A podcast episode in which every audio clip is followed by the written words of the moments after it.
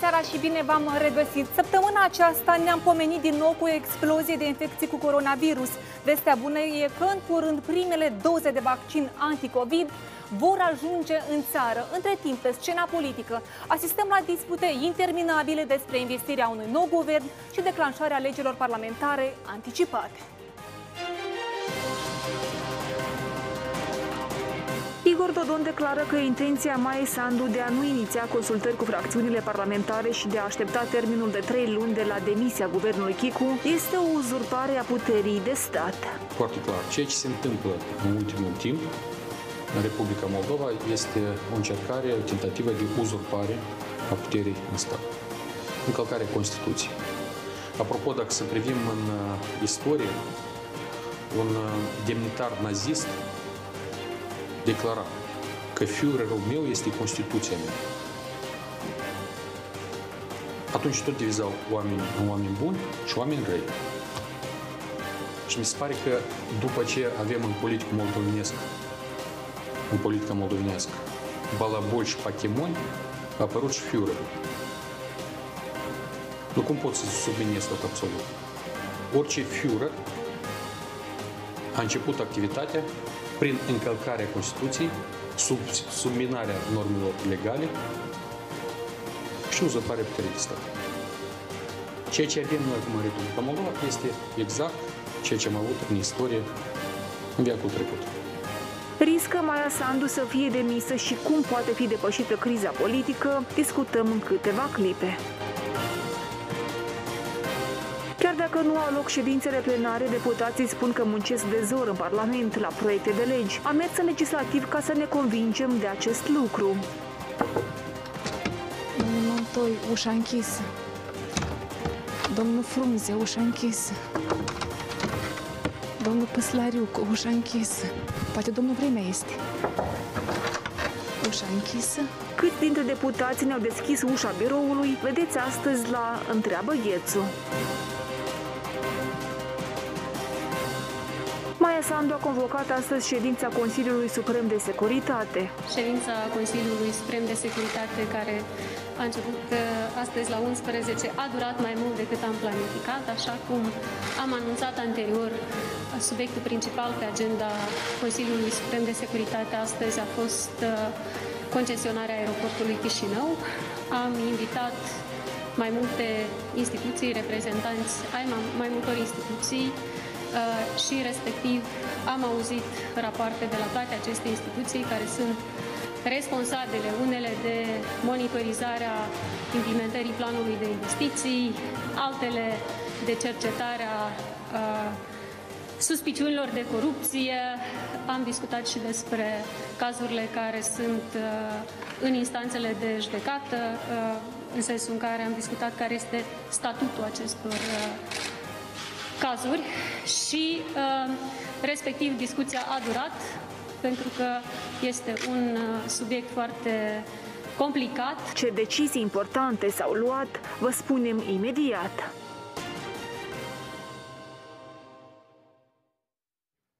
Despre evenimentele din această săptămână discutăm cu invitații mei din această seară. Este vorba de doamna Inga Grigoriu, deputat Platforma D A. Bună seara! Bună seara! Domnul Oleg Lipschi, deputat P S R M. Bună seara! Doina Gherman, deputat P A S și deputatul Partidului Democrat, domnul Nicolae Ciubuc. Bună seara și bine v-am găsit! Mulțumesc tuturor pentru prezență. Voiam să încep discuțiile despre criza politică, dar între timp am văzut că a apărut o știre de ultimă oră privitor la restricțiile Comisia Națională. Da, Comisia Națională și cert este că instituțiile de învățământ trec la, din nou la regim online. Transportul în Chișinău va fi sistat în weekend. În weekend. Și mă întreb, domnilor deputați, unde am greșit, pentru că ne pomenim în aceeași situație ca în primăvara anului trecut. Vreau să încep cu domnul Ciubuc. Greșeli s-au comis multe de-a lungul timpului și acestea cumva sunt caracteristice atât autorităților, instituțiilor responsabile de gestionarea crizei, dar și trebuie să ne asumăm ca cetățeni fiecare o parte din vină prin nerespectarea celor cerințe care au fost impuse de-a lungul timpului. sunt importante și necesare restricțiile în continuare, mai important sunt respectarea lor și supravegherea modului de, de implementare a acestor recomandări. Am văzut această restricție vis-a-vis de școli, consider absolut judicioasă în condițiile în care noi știm cu toții și cumva prezumăm că în cadrul instituțiilor școlare ar exista un risc mai sporit de infectare, în condițiile în care știm cu toții că în anumite situații copiii nu respectă distanța, purtatul necorespunzătoare a măștilor, dar și faptul că marea parte a copiilor, și conform caracteristicii acestui virus, nu manifestă simptome și poate fi purtătorul acestui virus și, într-un final, poate duce la infectarea membrilor familiilor, bunii, părinți și așa mai departe. Este cumva explicat și prin faptul că suntem poate în ajunul sărbătorii dedicate zilei de opt martie. Știm cu toții că copiii, nepoții merg la bunii, merg și poate acest lucru cumva ar micșora din acel contact și respectiv infectări care ar putea să crească ca rezultat acestor lucruri. O văd ca un lucru pozitiv, mai ales că deja avem, avem părinții, o experiență. Părinții care cumva sunt nevoiți, dacă copiii sunt mici și orele sunt online, trebuie să meargă la muncă, iarăși ne pomenim. Există, există această problemă. Complicat.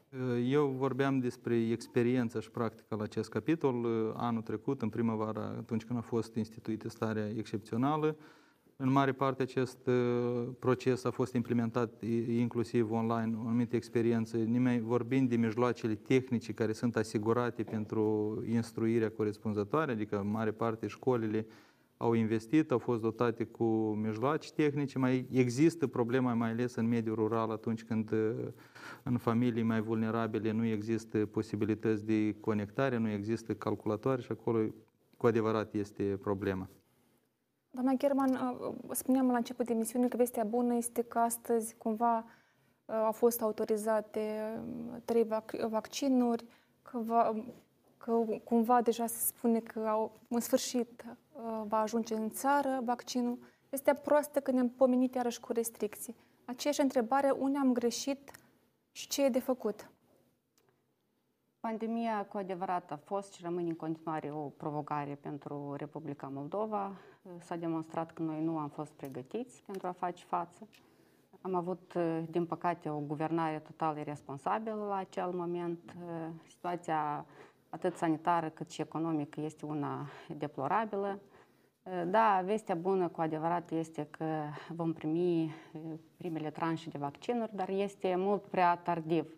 Ori alte țări au făcut aceste contracte și aceste acorduri pentru obținerea vaccinului încă în septembrie, octombrie anului trecut. Vă dați seama, deci, cu câtă întârziere noi suntem. Și asta este o problemă, pentru că Republica Moldova rămâne ultima țară din Uniunea Europeană care încă nu a început vaccinarea.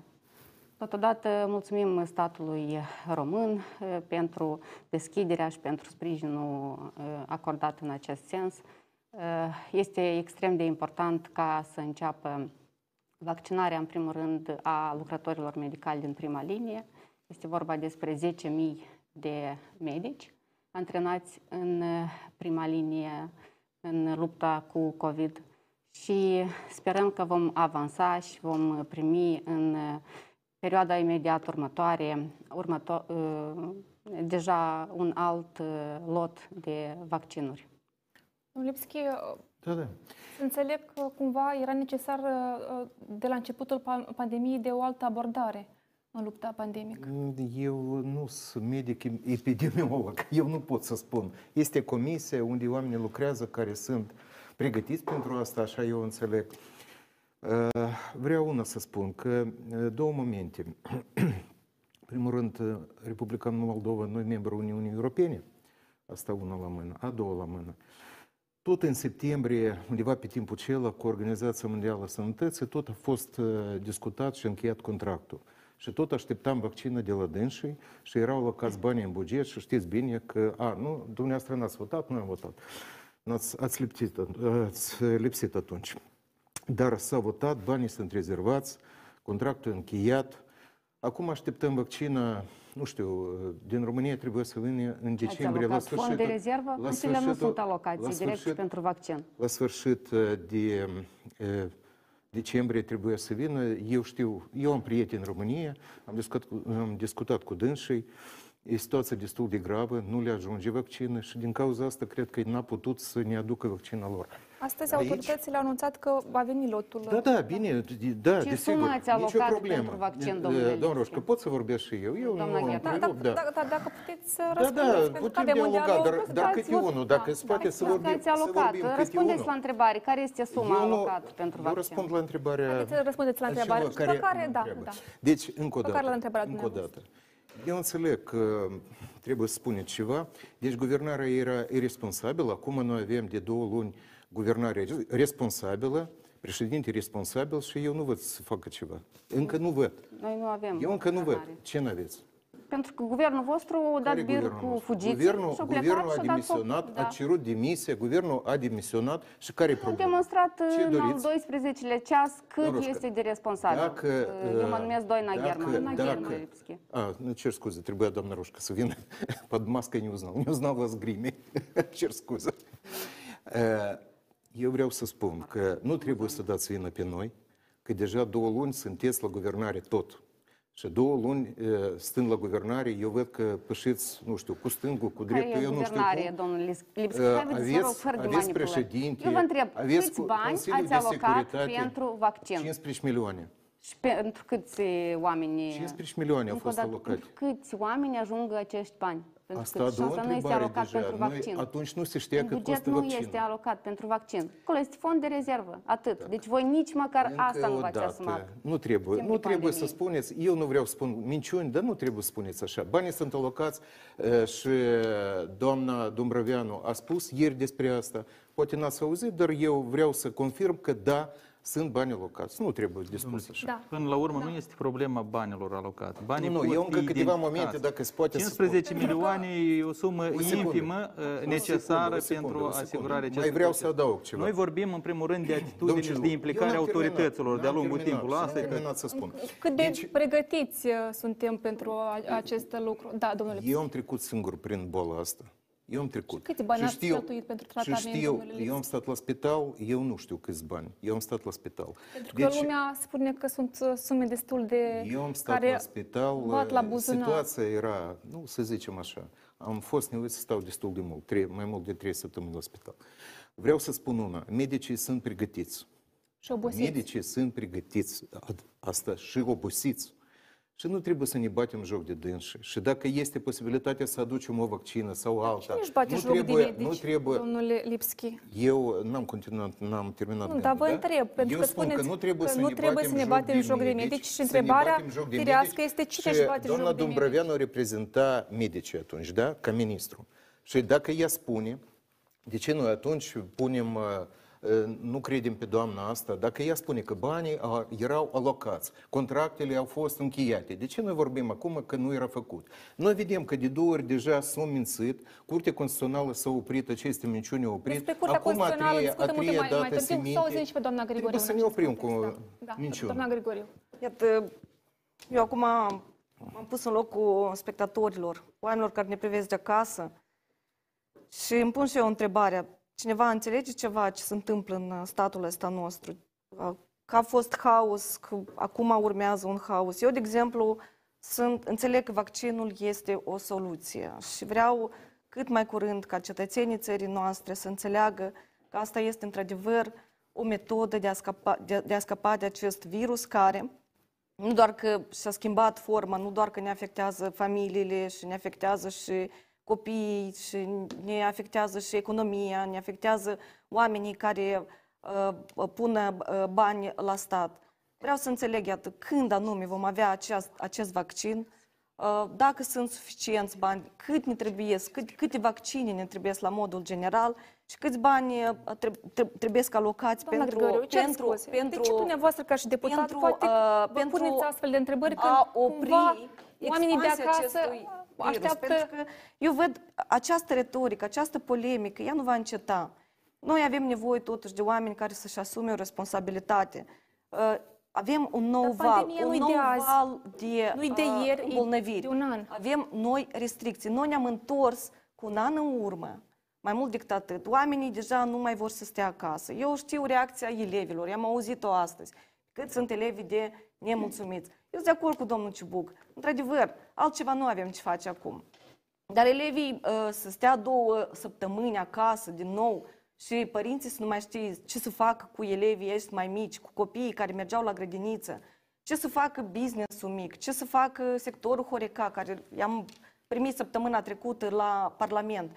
Iată, am ajuns într-o etapă când mai mult decât avem îmbolnăviri și acest virus uh, și-a uh, schimbat, uh, uh, a mutat și a devenit uh, uh, altfel, iată, noi acum nici măcar răspunsuri nu avem pentru cetățeni. Când va veni, câte doze vom avea, cât este necesar, când vom, când vom opri, iată, expansia acestui virus, când vom putea oamenilor să, dea, să dăm niște răspunsuri clare, exacte. Ei asta vor de la noi. Noi, din păcate, ne place să ne aruncăm în diverse um, confruntări politice, dezbateri, dar totuși, haideți să ne uităm și la cetățeni. Ce vor ei? Hai să-i ascultăm pe ei. ei Ați ascultat primii. Pentru că mergeți în teritoriu și cumva exact. Și astăzi este am cunoscut. Cu ei.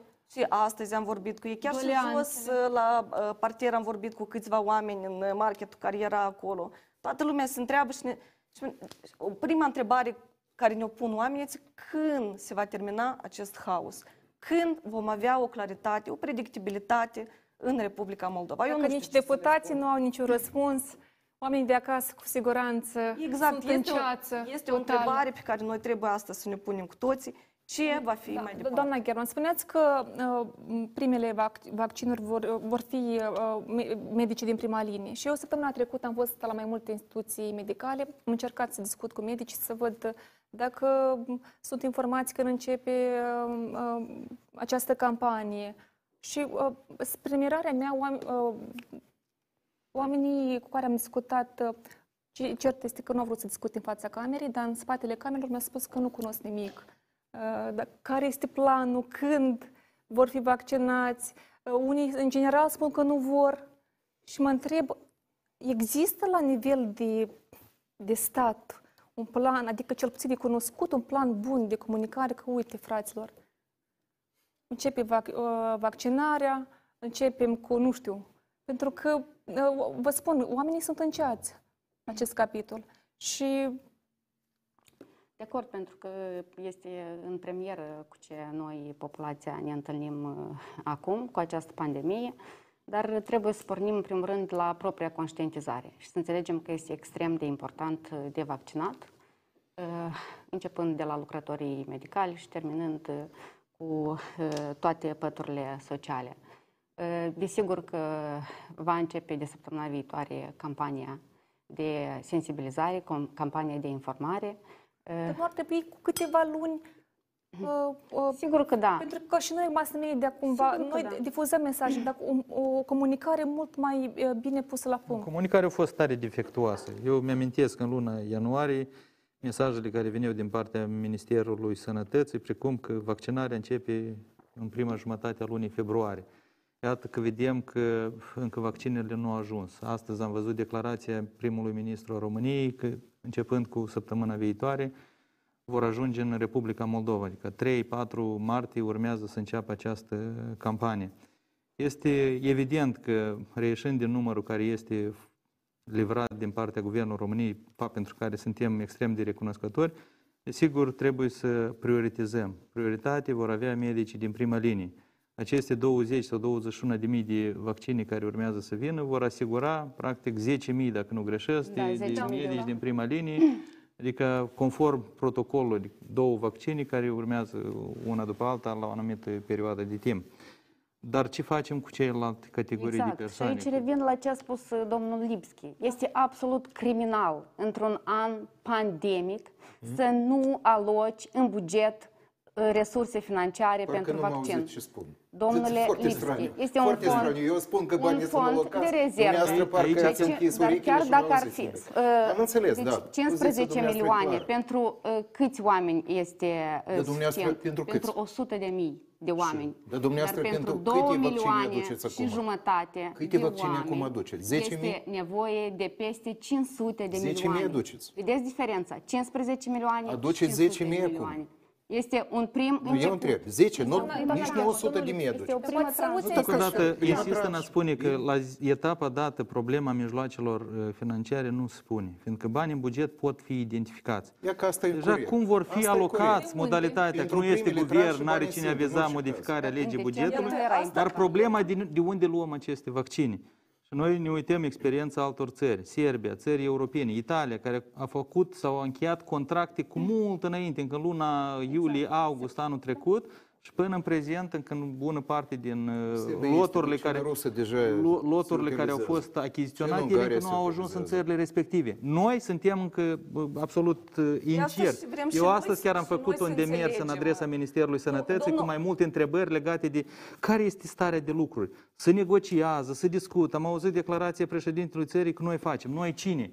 Președintele care are niște capacități limitate, atribuții, până la urmă, aceasta este prerogativa guvernului. Și pe mine mă interesează guvernul. Care sunt pașii concreți în fiecare zi legați de... În cât timp trebuie să primiți răspuns? Eu cred că în următoarele zile urmează, azi am depus acest demers. Care au început, cum a spus domnul Ciubuc, să negocieze în acest sens de prin luna august-septembrie, au beneficiat și de un preț mai bun. Acum, în condițiile în care deja toate loturile sunt repartizate și noi venim cu aceste demersuri, normal că și prețul este în dezavantaj. Iată ce înseamnă eu, o guvernare eu vreau să absolut irresponsabilă, care nu și-a bătut capul. Tot în septembrie, tot cu Organizația Mondială a Sănătății, toată lumea, noi avem reprezentanți, s-a vorbit, nici măcar un demers în contractare de vaccinuri. Eu vă spun, în cunoștință de cauză. Și asta a declarat și doamna președintă. Iată, de asta noi avem nevoie să înțelegem ce va fi mai departe, pentru că eu sunt de acord cu acest moment. Fonduri, într-adevăr, noi putem să identificăm, dar de unde vom lua aceste vaccine? Dacă... Noi vedem că chiar comunicarea care am avut-o ieri seara, care am auzit-o, este că anumite țări care erau predispuse să vină în ajutor Republicii Moldova deja uh, și-au uh, au bătut în retragere. Care sunt motivele? Trebuie încă să le înțelegem. Dar toată lumea înțelege că fără de un bun conducător, chiar și în cadrul acestei comisii, în care noi, apropo, Platforma D A am venit cu câteva amendamente, cu o propunere, cu o inițiativă legislativă, Care, care să fie formatul acestei comisii. Pentru că noi până astăzi nu înțelegem, noi avem specialiști acolo sau cine au rămas în această comisie, sunt medici care pot să facă această planificare. Noi, toți, noi cu toții avem nevoie să înțelegem. Iată, aceste vaccine se vor consuma, dar pentru o populație, dar pentru cetățeni. Astăzi nimeni nu vorbește despre ce va fi peste o lună. Noi trebuie să avem această predictibilitate, ce va fi peste două luni. Cât vom reuși să vaccinăm până în vară, fără de oameni responsabili care să poată să răspundă cu exactitate la întrebări, noi nu o să reușim. De fiecare dată o să fie acest ping-pong, unul pe altul o să se învănăvățească, dar oamenii o să stea, doar să poată nici măcar să plece peste hotare, pentru că mâine, poi mâine o să apară niște restricții, atât la ieșire față de cetățenii Republicii Moldova. Așa. Deja și la intrare sunt restricții, dacă ați văzut, exact, sau, sau testul necesar. Deci, noi suntem, dacă da, Ucraina, dacă România, săptămâna aceasta se discută, Republica Moldova. În cadrul Parlamentului, mă refer ședința plenară, pentru că atâtea probleme le enumerați. Revenim la cât este de funcțional și cât este de eficient acest Parlament. Și noi trebuie să înțelegem că tot ceea ce se întâmplă acum în țară, inclusiv criza politică, cea economică, este din cauza acestui Parlament, care absolut lucrează în detrimentul cetățenilor. Da? Deci este foarte clar că această majoritate parlamentară are un singur scop, de a lucra în interesul grupurilor oligarhice, și aici mă refer la Plahotniuc, la Șor, la Dodon. Deci este evident pentru toată lumea că până nu curățim acest Parlament și nu avansăm spre alegeri anticipate, lucrurile nu au cum să meargă spre bine. Despre cum curățim Parlamentul, domnul Lipschi, după o să vă adunați gândul și după o scurtă pauză de publicitate. Publicitate. Sigur.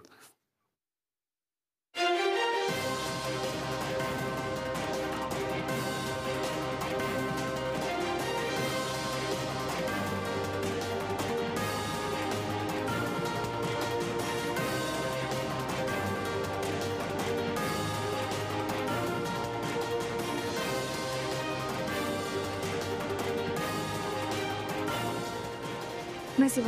Am văzut... Tensiune, intensitate, Demascare și cunoaștere. Puterea e plină de slăbiciuni, frici, dar și virtuții. Mariana Rațele scoate pe toate din cutia neagră și provoacă la adevăr. În fiecare luni, la douăzeci zero zero.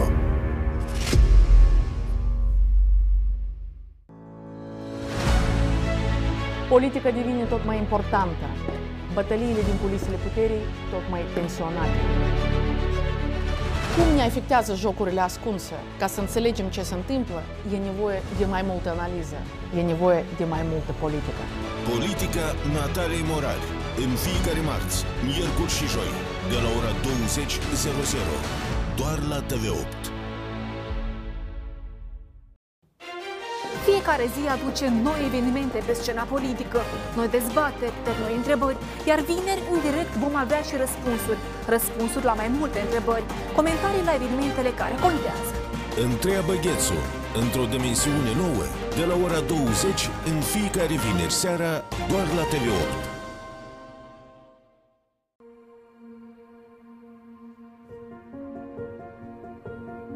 Lucruri ciudate astăzi se întâmplă în lume și în sori.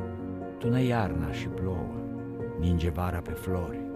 Lucruri ciudate de tot se întâmplă pe glob.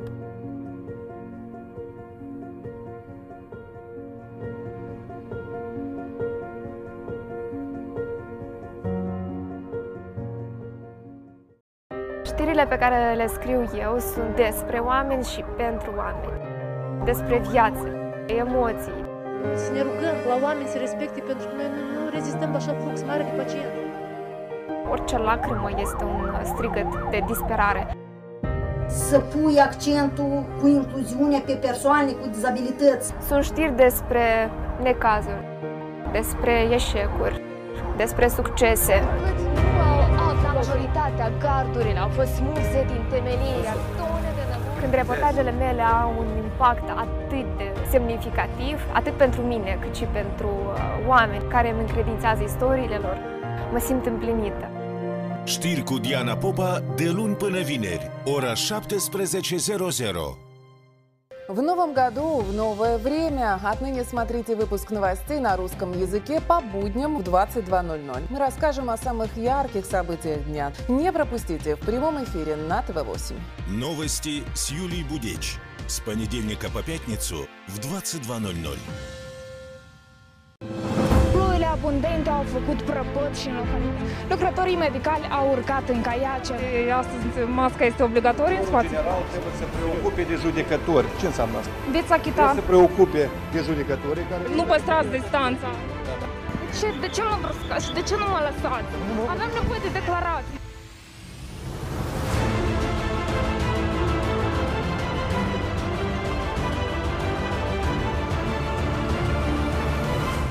Sunt Mihaela Dicusar și vă invit în fiecare weekend la știri. Știri de weekend cu Mihaela Dicusar, de la nouăsprezece zero zero, doar la T V opt. Ежедневно по будням я и мои коллеги спешим к вам рассказать о самых значимых событиях уходящего дня, о проблемах и достижениях страны, о чаяниях и радостях граждан, о взлетах и падениях и, конечно же, истории успеха. Все это с понедельника по пятницу не пропустите в двадцать два ноль ноль в прямом эфире на Т В восемь. Новости с Яной Степаненко с понедельника по пятницу в двадцать два ноль ноль. Tensiune, intensitate, demascare și cunoaștere. Puterea e plină de slăbiciuni, frici, dar și virtuții. Mariana Rațele scoate pe toate din cutia neagră și provoacă la adevăr. În fiecare luni, la douăzeci zero zero.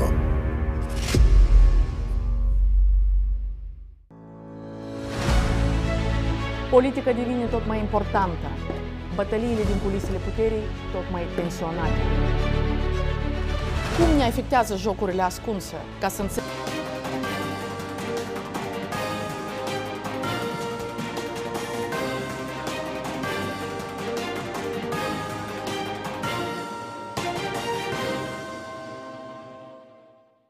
Am venit la discuțiile Platou. Acum, domnule Lipschi, pentru că sunteți da, nerăbdători, da, puteți să, să vă continuați. Pentru... Ca să nu uitați, că pe urmă trece la carburant și gata.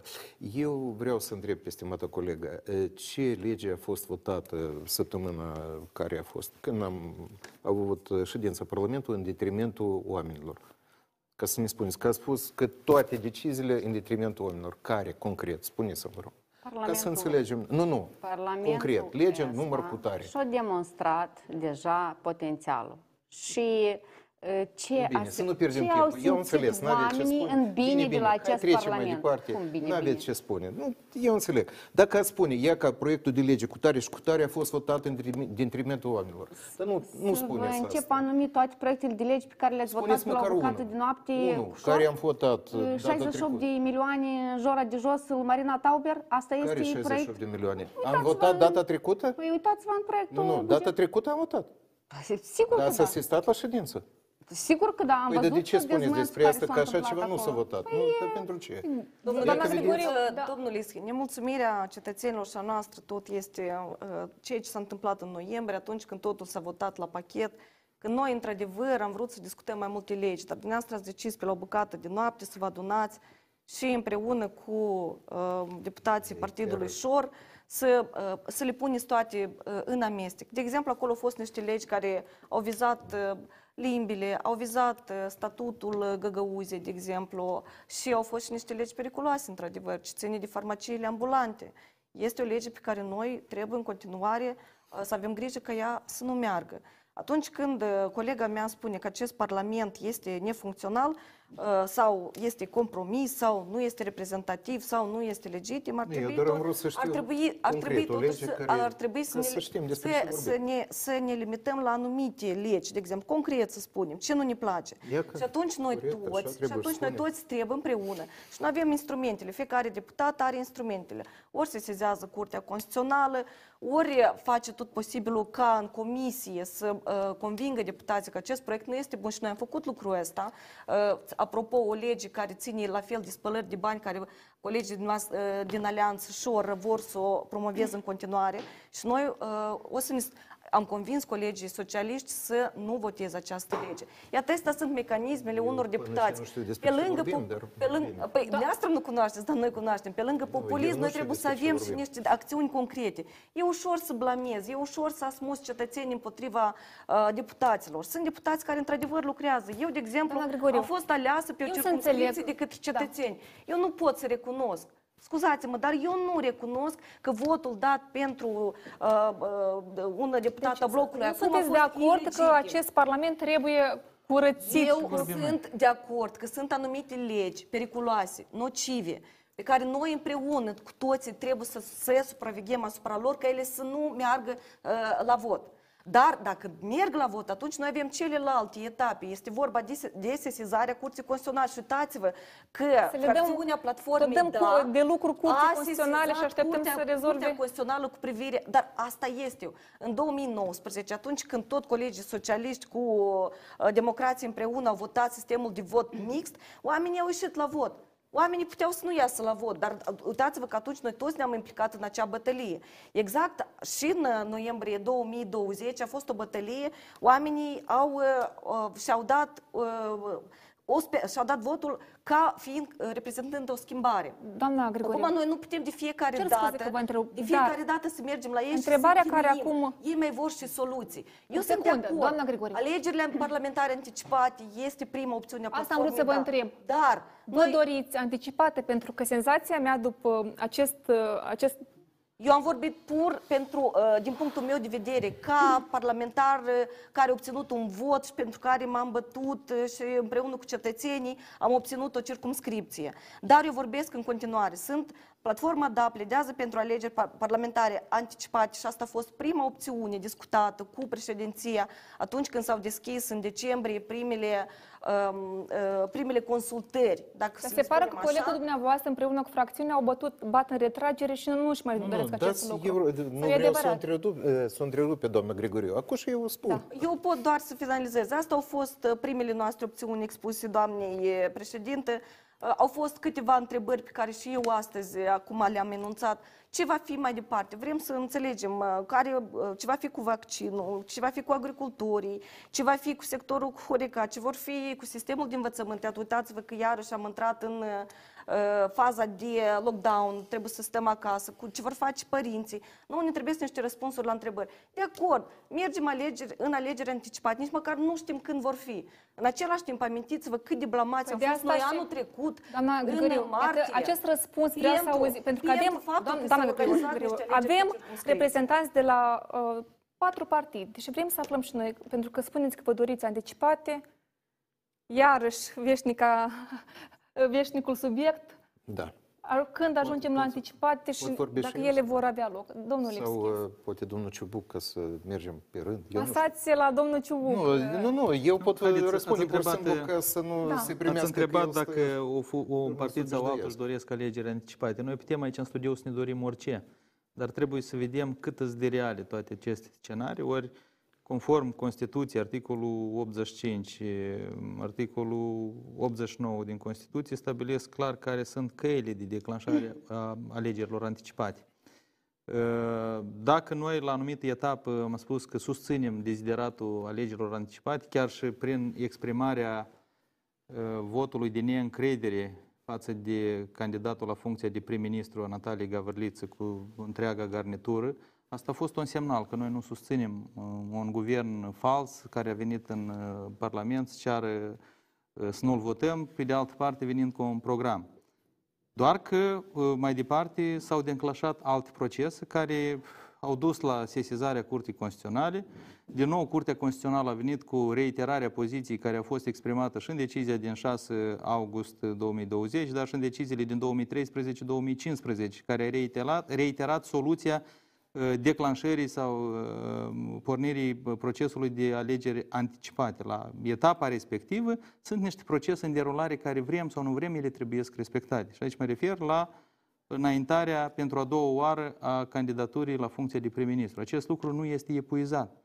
Ori acest lucru trebuie să realizeze în termenul legal de până la trei luni sau în patruzeci și cinci de zile de la prima e, înaintare. De altă parte, doamna Sandu insistă că... Respectiv, impasă... atâta timp, atâta timp da. cât noi nu să avem acest scenariu respectat, practic putem să ne trezăm în situația că Parlamentul nu va putea fi e, dizolvat, fiindcă tot Curtea Constituțională va fi aceea care trebuie să dea verdictul.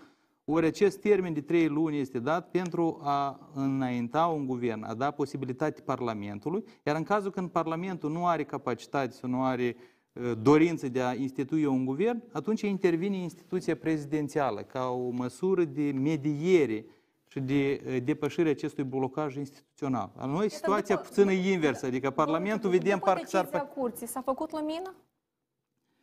Din punct de vedere juridic, da.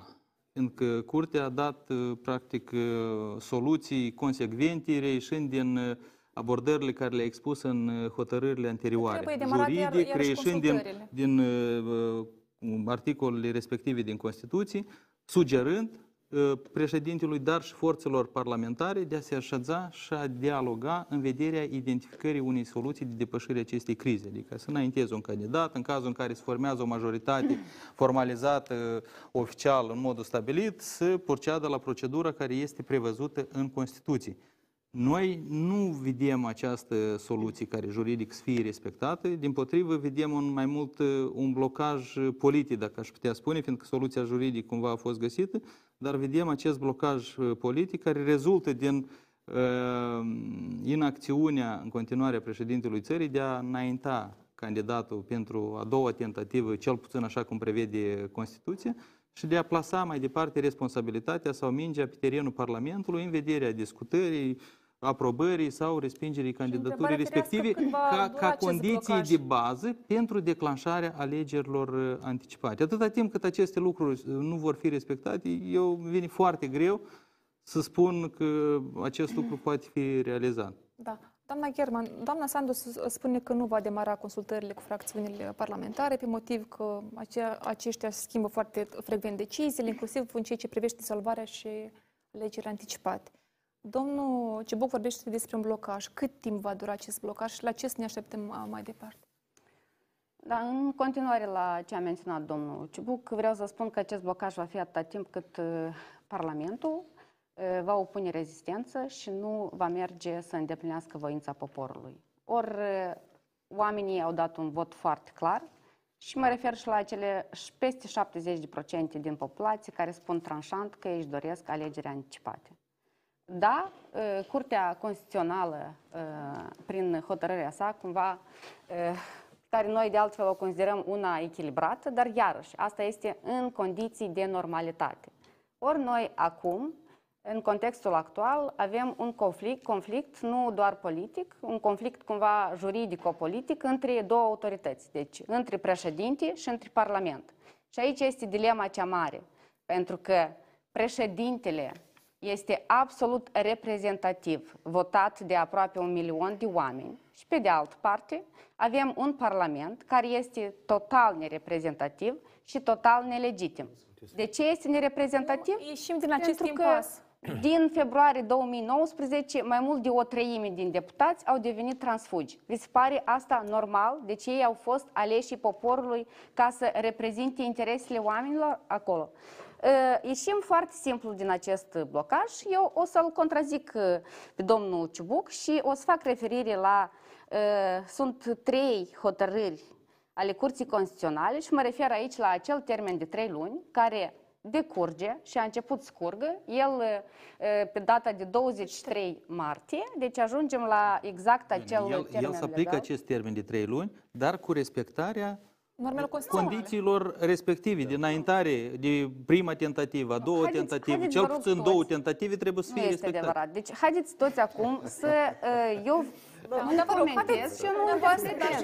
Deci eu citez acum exact din hotărârea curții și să audă și toți telespectatorii. Asta termenul, din context din ce aici a publicat nu, domnul Litvinenko. Termenul de trei luni începe să curgă de la data apariției circumstanțelor ce au determinat necesitatea formării unui nou guvern, curge indiferent de declanșarea procedurilor de formare a noului guvern sau și de efectuarea procedurilor prevăzute de alineatul doi al articolului optzeci și cinci din Constituție. Include perioadele de consultare a fracțiunilor parlamentare și de efectuarea altor proceduri legale și constituie termenul limită pentru formarea noului exact, guvern. Exact, în pasajul ăsta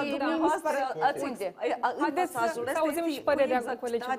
Dar eu totuși vreau, nu știu, pentru că să nu ajungem în domeniul ridicului. Inga, scuze, doar ca să finalizez gândul. Respectiv, ajungem la acest termen de douăzeci și trei martie și pe data de douăzeci și patru martie, în aceste condiții, doamna președintă este liberă de a emite decretul de declanșarea alegerilor anticipate. Oricum trebuie să fie Curtea Constituțională. Problemele juridice să lăsăm juriști. Exact. Sunt oamenii care, domnule, sunt oamenii care ne aud acasă și haideți să nu experimentăm cu ceea ce aud.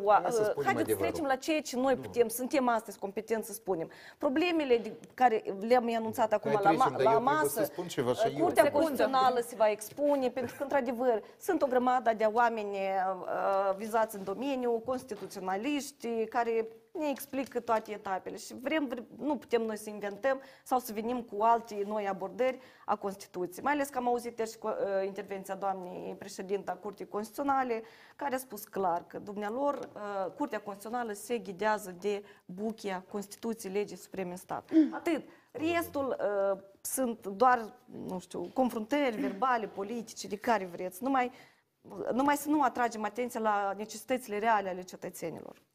Da, care este soluția? Soluția, asta am vrut să spun. Care este soluția? Și cine blochează, iată, revenirea la normalitate? În care noi toți aici spunem că vrem anticipate. Cine blochează revenirea la normalitate în țară? Pentru că țara este măcinată de fix același lucru din treabă oamenii și așa, repet încă o dată, m-au întrebat și în marketul de jos ce facem în continuare, care e soluția, ce trebuie de făcut. Repet, la uh, consultările, primele consultări care le-am avut în decembrie cu doamna președinte, am explicat două căi uh, mai rapide de a ajunge la alegeri parlamentare anticipate așa cum se dorește, pentru că așa s-a enunțat în societate, alegerile parla parlamentare ar fi o soluție magică. Dar uh, nu sunt o soluție? Noi avem, uh, haideți să ne uităm la uh, uh, legislativul precedent, ce s-a întâmplat acolo. nouăsprezece deputați în P D M ca, ca până ca în două mii cincisprezece să avem o sunt majoritate contropită de, de, de Plahotniuc. Atunci era într-adevăr un parlament care era el nociv sau nu era nociv. Iată, atunci nu se alerta societatea sau nu se uh, isteriza societatea. Atunci într-adevăr aveam o luptă sinceră cu un regim care a acaparat toate instituțiile statului. Noi acum, este, ceea ce avem noi în acest legislativ este ecoul acelor timpuri. Împreună, acum noi așteptăm împreună, să luptați pentru avem, binele cetățenilor. Împreună, împreună trebuie să facem lucrul ăsta, pentru că am ajuns împreună în legislativ, trimis de către oameni ca să rezolvăm problemele oamenilor acolo. Și noi am spus, doamne președinte, două căi. Uh, prin două căi se poate ajunge la alegeri parlamentare anticipate, așa cum se dorește. Dar pentru asta noi trebuie să avem o, o foaie de parcurs. Așa cum a spus Curtea Constituțională, fracțiunile reprezintă cetățenii. Și eu vreau să vă spun, doamna Gherman, că Parlamentul actual a fost votat de peste un milion șapte sute de mii de oameni. Respectiv, și asta se numește, și asta se numește uh, proporționalitate. Asta se numește oameni care au ieșit la vot. Înțelegeți? De aceea este bine să înțelegem că fiecare deputat, așa cum el este, este reprezentat de grupul său de alegători. Acum, fiecare grup de alegători vrea să aibă o stabilitate în țara asta, să aibă niște răspunsuri. Ceea ce am propus noi președinției este ca să se, petrea, să se purceadă la căile normale, căile normale de dialog.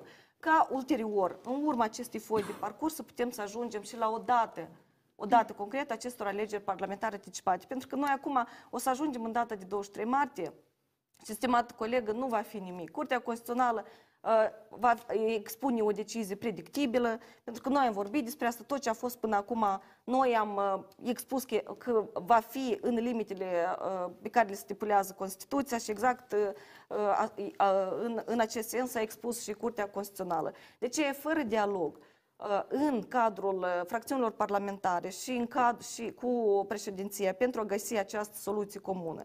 De asta Platforma D A a oferit acea mână de ajutor. Noi am propus un guvern minoritar care să vină să poată să răspundă la întrebările de bază ale cetățenilor, care să răspundă la problemele economice, la problemele uh, criza, uh, crizei sanitare, la problemele care da. le au, uh, Doamna Grigoriu, la care oamenii vor monopolizăm discuția. Asta ați spus că întrebarea, ce trebuie să facem? Asta? Eu, trebuie eu, să facem. Eu, eu, eu cred da. că noi trebuie să urmăm exact recomandările și decizia expusă în hotărârea Curții Constituționale, Corect. în care indică clar președintelui țării să reia dialogul de la poziția zero. Păi doamna Sandu a spus că nu va demara consultările. Sesizarea depusă de socialiști a fost admisă parțial. Adică ce își ține de anularea decretului și doi, recunoașterea Marianei Durleșteanu ca candidat din partea unei majorități absolute a fost respinsă. Acest lucru arată sau indică clar că acea majoritate semnată, formalizată, au fost multe discuții și pe marginea acestui subiect, nu mai este valabilă. Indică la situația reluării discuțiilor de la zero și am, văzut, și am văzut în ultimele zile și reacția din partea P S R M-ului, declarațiile din partea uh, tuturor oponenților sau tuturor forțelor politici sănătoase din Parlament, că sunt gata să așeze, să comunicăm în vederea identificării soluției. De altfel, intrăm într-un blocaj și mai mare. Noi mai avem termen până la data de douăzeci și trei sau douăzeci și patru martie. douăzeci și trei martie, când trebuie să epuizăm toate căile. De altfel, există un risc eminent că să nu poate fi uh, uh, întrunite circunstanțele care duc la dizolvarea Parlamentului. Ori teza, teza aruncată sau da. pusă pe masă de către președintele țării, ori anticipate, ori referendum, niciuna nici alta nu, nu e valabilă. Și mai mult ca atât, niciuna nici alta nu rezolvă problema. Da. Da. Alegerile anticipate eu, nu eu vor putea fi uh, întrunite. Iar referendumul nu rezolvă problema uh, anticipatelor. Hai, hai, referendum... după, după teorie, hai să trecem da, la practică. Nu da, rezolvă problema rezolvării da, Parlamentului. Să se referă la calitatea președintelui. O încălcat sau nu încălcat legislația. Dumneavoastră da. a spus că s-a schimbat poziția. Poziția era următoare. Toate partidele au spus că vor anticipate când au fost primele, să zicem așa, nu știu, consultări, nu erau consultări, la președintele țării, când doamna, doamna Sandu s-a întâlnit cu toate fracțiunile. Dar, lucru, dar, dar, nu, nu, nu, stați, eu vă spun. În campanie, sau greșesc? Bine, bine, nu, nu e problema acum, eu nu despre asta vreau să spun. Dar ce se întâmplă? Fără consultări, fără a ține cont de părerile altora, doamna Sandu s-a avântat în autodizolvarea Parlamentului, în ideea asta. Nu s-a primit nimic. A doua variantă, deci ultimele zile care cu, cu guvernul a, a doua oră care i-a vrut să propună guvernul Gavrilița, iar nu s-a primit nimic. Nu am pierdut timp. Între timp, că eu ca președintele Comisiei cu problemele cu financiare, economice de, de la calea ferată, așa pe scurt, oamenii nu primesc salariul a treia lună. Fără guvern nu se poate de făcut uh, schimbări în, în buget. Fără schimbare în buget nu poți ajuta acești oameni. Dar calea ferată e coloana vertebrală. Nim, poate, știți, poate pentru cineva asta e departe. Dar hai să ne întoarcem pe pământ. Lipschi. Oamenii aceștia, o secundică, da. Fără guvern, eu nu știu care guvern, dar guvern plenipotențiar, care să aibă posibilitate să vină în Parlament, o să, vină, o să fie tehnic, temporar, nu știu de care. Doamna Inga tot a vorbit despre asta, că problemele care ele o să ne doboare. Până pe douăzeci și trei martie noi n-avem timp, n-avem timp. Oamenii sunt flămânți, se opresc, se opresc trenurile. Ce înseamnă trenuri? Nu o să fie adusă motorină, nu o să fie adusă gaz lichefiat, nu, nu o să aducă cărbune, lemn și așa mai departe. O să fie blocată economia. Am discutat aici în cadrul unei... Eu știu că ați discutat. Cu domnul Riniță. Da, și am vorbit și cu nemijlocit, cu angajații, chiar cu angajații nemijlocit, care mi-au spus că au bătut la ușa dumneavoastră de nenumărate ori. Am și confirmarea. Exact. Păcat că nu am pregătit am această, această secvență, secvență video. Cine a bătut la ușa mea? O să vă, dacă doriți, după emisiune vă arăt această secvență video, da, știu, în care au apelat la ajutorul dumneavoastră. Așa. Au bătut la ușa dumneavoastră să găsiți soluții. Și acum spuneți că, iată, ne-am pomenit. Deci despre situația dată. Și ne-a spus că prin luna octombrie... Eu nu înțeleg. Eu ce? Trebuie să înlocuiesc guvernul? Sau eu n-am înțeles. Care e întrebarea? Întrebarea eu spun, este de ce nu ați bătut alarma în luna octombrie, când acești oameni bătut. A, au bătut la ușa oamenii dumneavoastră? Oamenii au primit salariul pentru octombrie. Ei n-au primit salariul în decembrie pentru noiembrie. Ia că oamenii n-au primit de atunci. Și asta e o problemă gravă. Știți, dumneavoastră puteți să mă luați peste picior, că cineva a bătut în ușă la mine. Eu nu știu cine era. Nu a bătut în ușă la mine. Dacă bate, eu deschid ușa și ușa la mine e deschisă, practic. Da. Eu vreau să spun altceva. Poate nu înțelegeți situația cât e de gravă. Fiindcă dacă Noi se oprește calea ferată, dar cred că nu.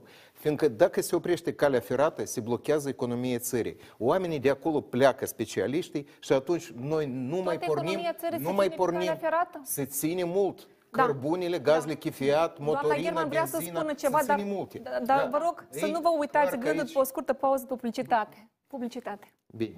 Acum...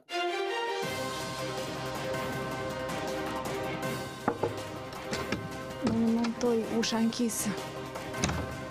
Domnul Frunze, ușa închisă. Domnul Păslariuc, ușa închisă. Doamna Guzum nu este. Poate domnul Vremea este. Ușa închisă. Câți dintre deputați ne-au deschis ușa biroului, vedeți astăzi la Întreabă Ghețu.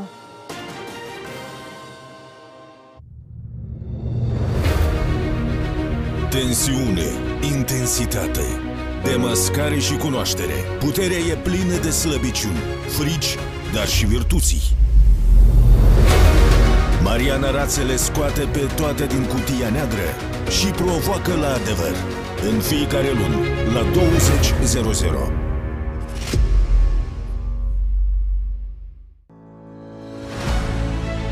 Politica devine tot mai importantă. Bătăliile din culisele puterii tot mai tensionate. Cum ne afectează jocurile ascunse? Ca să înțelegem ce se întâmplă, e nevoie de mai multă analiză, e nevoie de mai multă politică. Politica Nataliei Morari, în fiecare marți, miercuri și joi, de la ora douăzeci, doar la T V opt.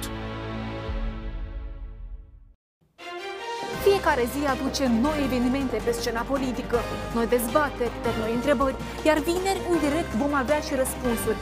Răspunsuri la mai multe întrebări, comentarii la evenimentele care contează. Întreabă Ghețu, într-o dimensiune nouă, de la ora douăzeci, în fiecare vineri seara, doar la T V opt.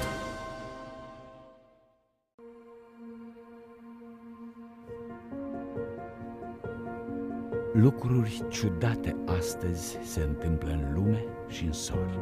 Tună iarna și plouă, ninge vara pe flori.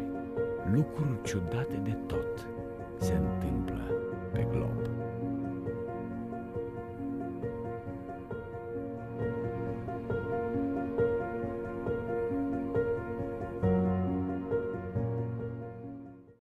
Știrile pe care le scriu eu sunt despre oameni și pentru oameni, despre viață, emoții. Să ne rugăm la oameni să respecte, pentru că noi nu, nu rezistăm la așa flux mare de pacient. Orice lacrimă este un strigăt de disperare. Să pui accentul cu incluziunea pe persoane cu dizabilități. Sunt știri despre necazuri, despre eșecuri, despre succese. Majoritatea cardurilor au fost smulse din temelie. Când reportajele mele au un impact atât de semnificativ, atât pentru mine, cât și pentru oameni care îmi încredințează istoriile lor, mă simt împlinită. Știri cu Diana Popa, de luni până vineri, ora șaptesprezece. В новом году, в новое время. Отныне смотрите выпуск новостей на русском языке по будням в двадцать два ноль ноль. Мы расскажем о самых ярких событиях дня. Не пропустите в прямом эфире на тэ вэ восемь. Новости с Юлией Будеч. С понедельника по пятницу в двадцать два ноль ноль. Ploile abundente au făcut prăpăd și lucrătorii medicali au urcat în caiace. Astăzi masca este obligatorie în spațiu. General trebuie să se preocupe de judecători. Ce înseamnă asta? Veți achita. Trebuie să se preocupe de judecătorii care... Nu păstrați distanța. Ce, de ce mă bruscați și de ce nu mă lăsați? Nu. Avem nevoie de declarații.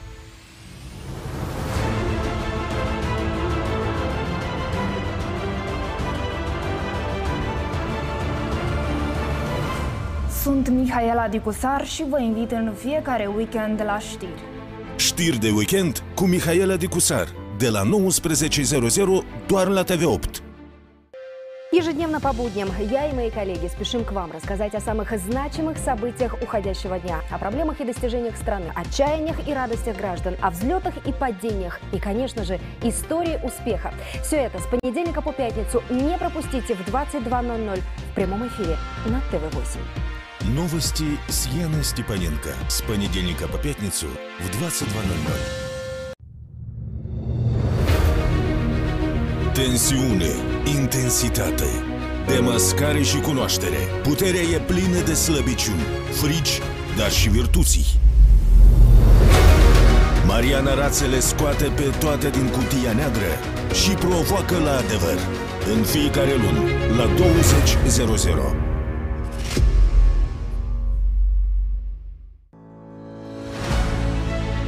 Politica devine tot mai importantă, bătăliile din culisele puterii tot mai tensionate.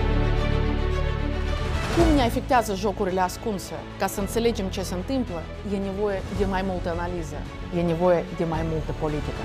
Politica Nataliei Morari, în fiecare marți, miercuri și joi, de la ora douăzeci doar la тэ вэ opt.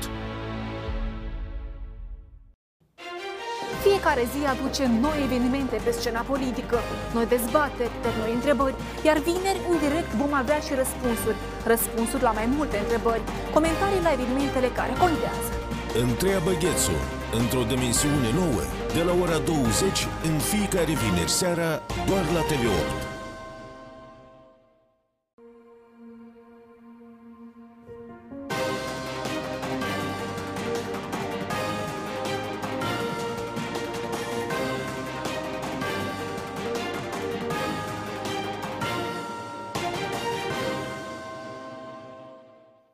Am revenit la discuții în platou. Aici, în timpul publicității, discutăm, e destul de aprins, pentru că se discută... Și sincer. Și sincer, și scenarii, da. Domnule Ciubuc, ați vrut acum revenind, să ne spuneți ceva, dar am la... promis înainte de publicitate că okay. do cu doamna Gherman începem și... Da, doamna Gherman. Da, și începem anume de la acele consultări cu președintele, unde toți au declarat sus și tare că vor alegeri anticipate, ca prima opțiune, ca cea mai importantă opțiune, după care macazul s-a schimbat. vântul a bătut din altă parte și noi vedem că oamenii și-au schimbat total poziția. Ori Partidul Socialiștilor, având cea mai mare fracțiune în Parlament, cumva ar putea fi determinantă în acest sens, dacă ar vrea cu adevărat aceste alegeri anticipate. Este evident pentru toți că nu se vrea. Și eu când aud despre uh, instalarea unui guvern plenipotențiar, un guvern cu adevărat bun, eu mă întreb, da, cu susținerea uh, la care deputați? Susțineți? Și voi? Deci eu vă întreb. Să susțină oamenii buni? În condițiile în care noi am văzut cincizeci și patru de deputați, da, uh, compromiși total, pentru că mă scuzați, domnule Lipschi, dar din momentul în care voi toți v-ați semnat împreună cu cei de la Șor, atunci voi v-ați compromis total, pentru că ați devenit la, de aceeași... Ce am devenit? De, de că eu am semnat pentru doamna Durleșteanu, eu m-am compromis? Da. În aceste condiții, sigur că foarte stranie logic. O să comparăm mașinile cu care ați spus. Eu înțeleg îngrijorările doamnei Gherman legate de... Domnule Ciubuc, îngrijorarea mea cea mai mare este că în actualul Parlament nu sunt cincizeci și unu de deputați care cu adevărat să vrea binele acestei țări. Ori dacă vorbim la ce s-a referit doamna Grigoriu, de un guvern minoritar. Colegi, deci în condiții de criză economică, în condiții de criză pandemică, noi, din contră, avem nevoie de un guvern puternic, de un guvern stabil, Corect. de un guvern de care va fi susținut atât pe intern, da, de uh, marea parte a populației, cât și pe extern. Mă refer aici la... Care garanție, uh, doamna Gherman, că acest guvern va fi investit după... Da. Alegerile anticipate, așa cum, cum pledați la etapa respectivă. Nu există nicio garanție. Vor fi aceste alegeri anticipate? Alegerile... Nu există nicio garanție. Colegi, întrebarea, doamna Gherman spune noi totul corect, dar este un moment. Spuneți-mi, vă rog, în cât termen cel mai scurt o să, iacă o să fie totul bine, o să fie alegeri, în cât timp o să obținem acest guvern? În iunie. În iunie? În iunie, da. În mai avem alegerile anticipate și în iunie deja vom avea un guvern cu adevărat bun care, care va... putem avea în Parlament. Dar și credeți că uh, o să fie, de exemplu, eu nu știu, bine, ceea ce avem acum, da? Uh, după, cum spun sociologii, patru partide. Și cu cine o să faceți dumneavoastră coaliție atunci? E tare interesant. Pur și simplu, cât oamenii, de repede o să formați guvernul. Oamenii vor decide cine îi va reprezenta. Deputații o să voteze. Cine? Colegi, pentru cine? Cu cine o să votați? În orice țară Bun, democratică, într-un stat de drept, atunci când apare asta o criză sunt cuvinte politică, frumoase și mari. Știți? Când apare o criză politică, noi asta concret. avem, da? Atunci se merge la popor. Și poporul este judecător. De poporul votează. Dar de parte ce? ce avem noi acum în Moldova este că o gașcă de parlamentari pur și simplu Doamne vrea de. să desființeze tot poporul Totul acestei țări. spuneți bine, da. poporul. Da. Păi poporul o să voteze și în Parlament accede, de exemplu, patru partide care nu găsesc limbă comună. Spun... Și n-avem guvern. N-are cine. Ia ca, doamna a spus că cineva bate la mine în ușă. Știți? Eu pot să primesc omul, să discut, să-l ajut, particular, poate, individual, la dar cum de ajutat șase mii opt sute de oameni?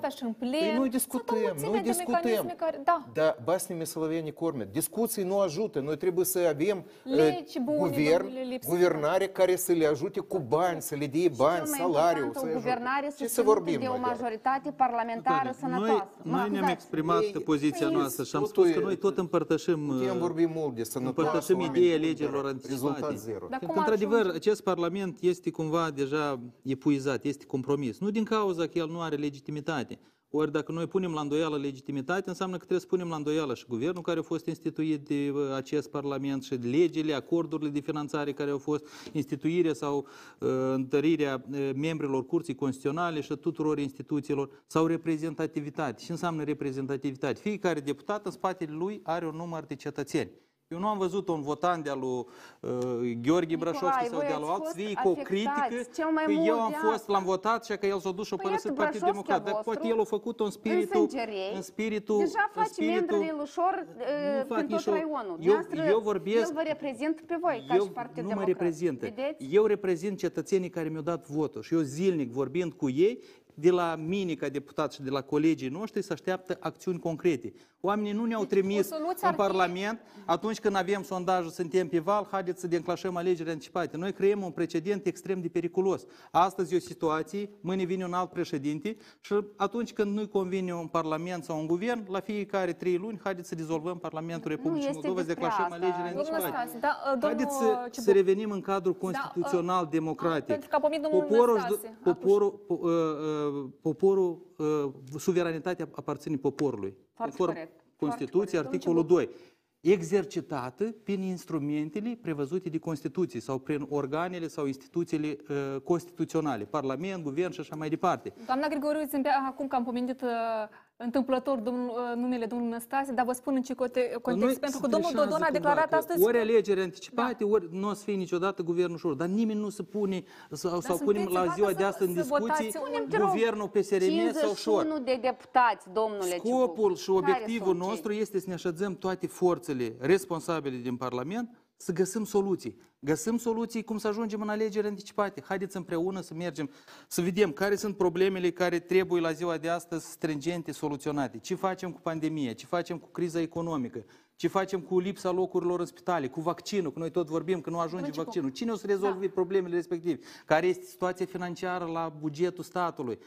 Cineva spunea că capacitățile financiare la ziua de astăzi ar asigura funcționalitatea statului până în luna mai-iunie. Dar cine garantează că noi în luna mai sau iunie o să avem un guvern?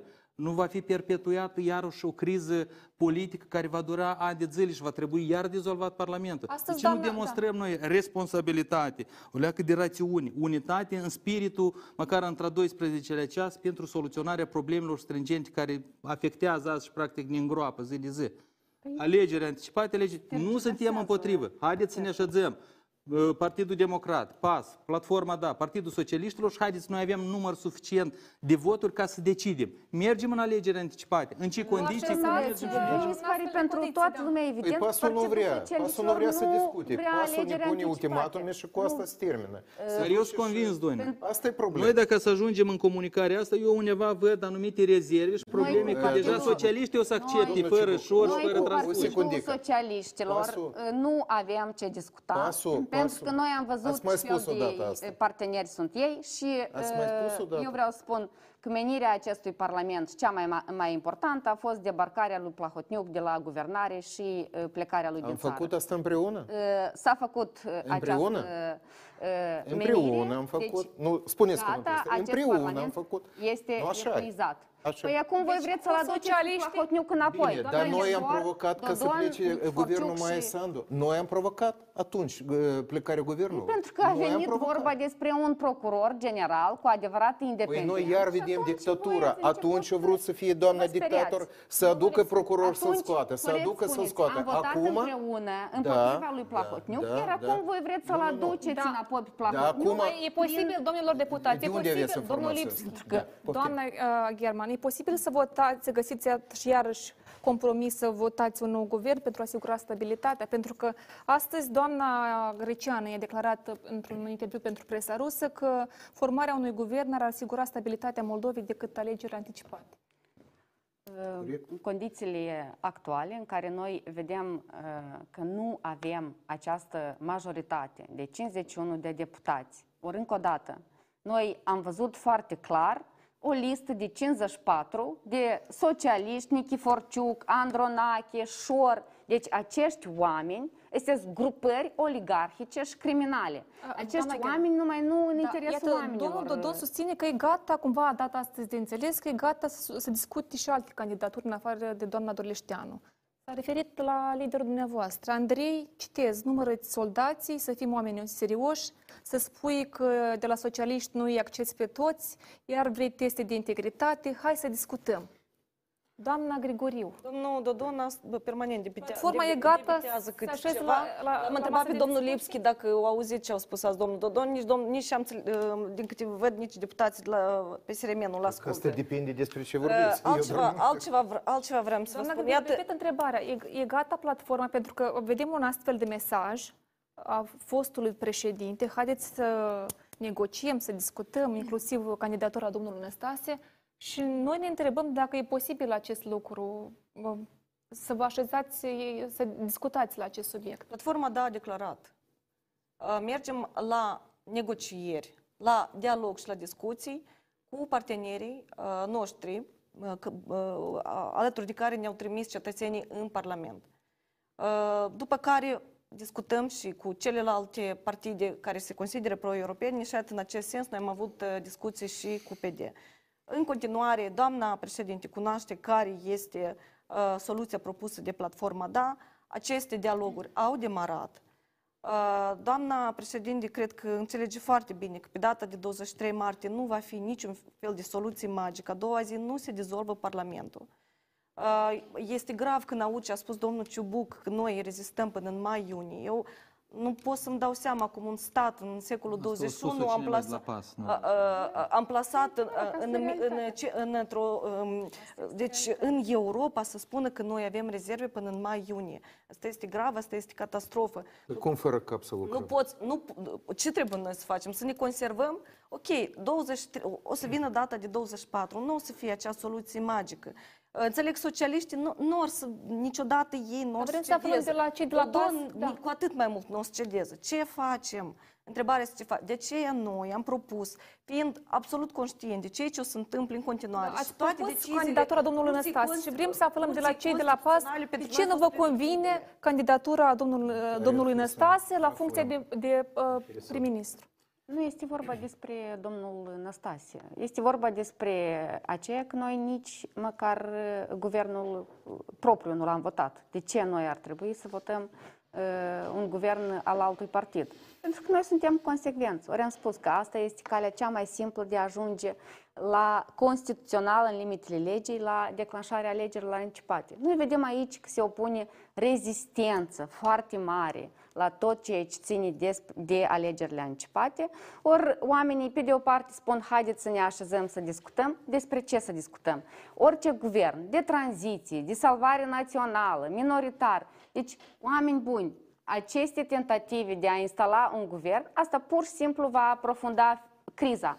Pentru că niciun guvern susținut de o majoritate toxică nu va fi da. finanțat de pe extern. Asta este foarte Doamna clar. Gherman, deci va fi un guvern, guvern nefrecventabil. Înlocuiește ideea alegerilor anticipate pentru că între timp vă pregătiți pentru buna desfășurare a lor. Susținut de, ci, de cine acest Doar guvern? Doar vă, vă întreb. Compromisul păi, nu poate fi. Forțele sănătoase responsabile sunt, din Parlament. Care sunt, Nicolae, forțele PAS-ul, sănătoase? Platforma D A, așa. Partidul Democrat, așa. Partidul Socialiștilor. Facem o, o, o posibilitate largă de Domnul examinare. Gherman, Ajungem la consens. Noi... Dar voi nu vreți discuție. Asta e problema. Dacă permiteți. Noi nu discutăm acum formarea guvernului. Noi vorbim de o etapă de comunicare și de dialog. Să vedem care este situația. Să adeveresc cifrele de la Ministerul Finanțelor. Avem probleme legate de acumulările la buget. Avem probleme cu uh, spitale, cu locurile în spitale. Avem probleme cu criza economică. Cui lăsăm noi problemele date? Instituțiile Nimeni publice la ziua de azi sunt paralizate. Mergeți în orice instituție, orice se ocupă cu problemele ministerii fără miniștri, fără angajați și practic fără responsabilitate. Pe bun, și noi trebuie să o lăsăm așa. Nu, nu trebuie să o lăsăm. De asta haideți să ne așezăm în cel mai scurt timp. Mai avem aproximativ două trei săptămâni disponibil ca să comunicăm și să găsim soluții. Nu o să găsim soluția cea mai bună, înseamnă că o să mergem iarăși la curte. La moment, situația următoare. Ei au, ei așa se cred că au un rating foarte mare și vor la alegeri și nu le pasă de nimeni. Ei vor singuri, nici cu colegii nu vor să meargă. Eu înțeleg poziția lor. Din punct de vedere politic, sociologic. Eu zic să vă faceți griji mai mult despre ratingul dumneavoastră.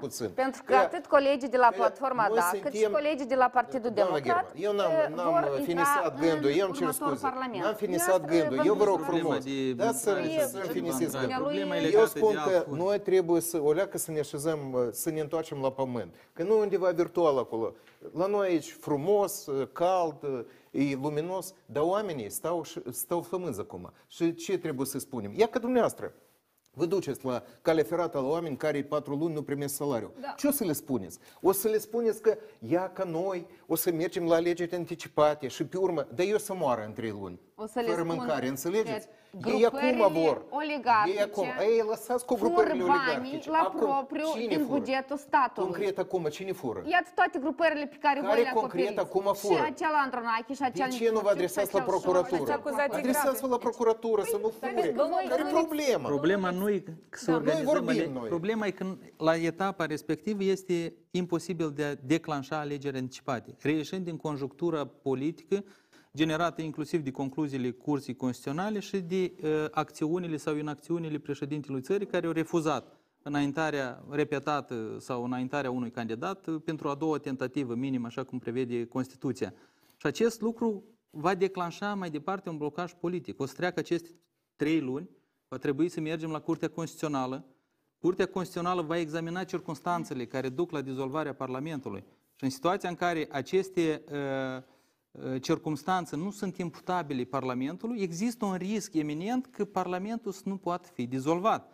Și atunci intrăm într-un blocaj, așa cum cineva ne amenința că dacă acest blocaj nu va fi depășit, există un risc enorm că acest guvern, așa cum îl știm noi, e practic neacoperit cu, cu miniștrii, nefuncțional, există riscul să perpetueze activitatea pentru uh, următorii doi ani, adică până da. în două mii douăzeci și trei, până la alegerile ordinare. Putem ajunge și la asta. Uh, guvern în exercițiu, fără capacități de negociere, fără uh, posibilitatea de a re, uh, debloca finanțarea din partea partenerilor. Și cu mulțime de probleme în țară. Cu mulțime de probleme. De asta că, dacă noi vrem ca statul ăsta să dispară, asta e calea corectă. Da, încă, da, încă o teză, da, legat de, de referendum.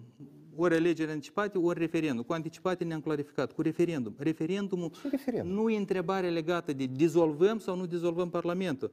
Referendumul se instituie atunci când se constată că președintele, prin neînaintarea sau prin acțiunile sau inacțiunile sale, a încălcat Constituția. Deci respectiv se declanșează procedura de suspendare, etapă? care eu nu văd posibilă. Teoretic, sau teoretic ar fi posibil, dar la modul practic nu văd cum ar fi dar credeți posibil că de realizat. La referendum? Două treimi din deputați, șaizeci și șapte de deputați. Pierdem timpul cu jocurile politice. Uh, trebuie să luăm decizii. În, în esență, referendumul nu rezolvă nimic. Pentru că pune întrebarea, o încălcat sau nu încălcat președinte? Menținem sau îl demitem. Parlamentul de la asta nu se dizolvă. Dumneavoastră, la fel, puneți ca subiect de discuții ceva care nu are cum să se întâmple. Pentru ca să ajungem la ceea ce spuneți dumneavoastră, noi trebuie să înaintăm președintelui impeachment. Eu de asta și spun că suntem în prezența unui blocaj înainta cineva președintelui impeachment. Eu vă spun cu siguranță, nu se, va, nu se vor găsi asemenea deputați. Nu vor fi voturi în primul rând și în al doilea rând nu va fi dorința asta. Pentru că exact așa cum a fost în vara două mii douăzeci, noi, platforma Da, noi, platforma D A, am vrut până în două mii douăzeci și trei cu, cu un guvern în exercițiu. Cu comisie de anchetă pe toți, toate fără de legile lui Dodon, însăși doamna Sandu a venit la noi la seriu să ne convingă să nu, facă, să nu facem lucrul ăsta. Pentru că o să ridicăm mingea lui fine, la fileul lui Dodon și o să se victimizeze și o să arăte pentru, la alegătorii da. lui cât iată. Da, doamna Grigoriu, pentru că exact, ace, exact același lucru să fie și acum. O să fie la Dodon și o să-i convingă pentru că vorbim despre probleme, doamna Sandu, haideți să vorbim o problemă concretă. Astăzi, după ședința Consiliului Suprem de Securitate, s-a vorbit, unde s-a vorbit despre creșterea carburanților. Vreau să urmărim declarația doamnei Sandu, după care revenim la discuții.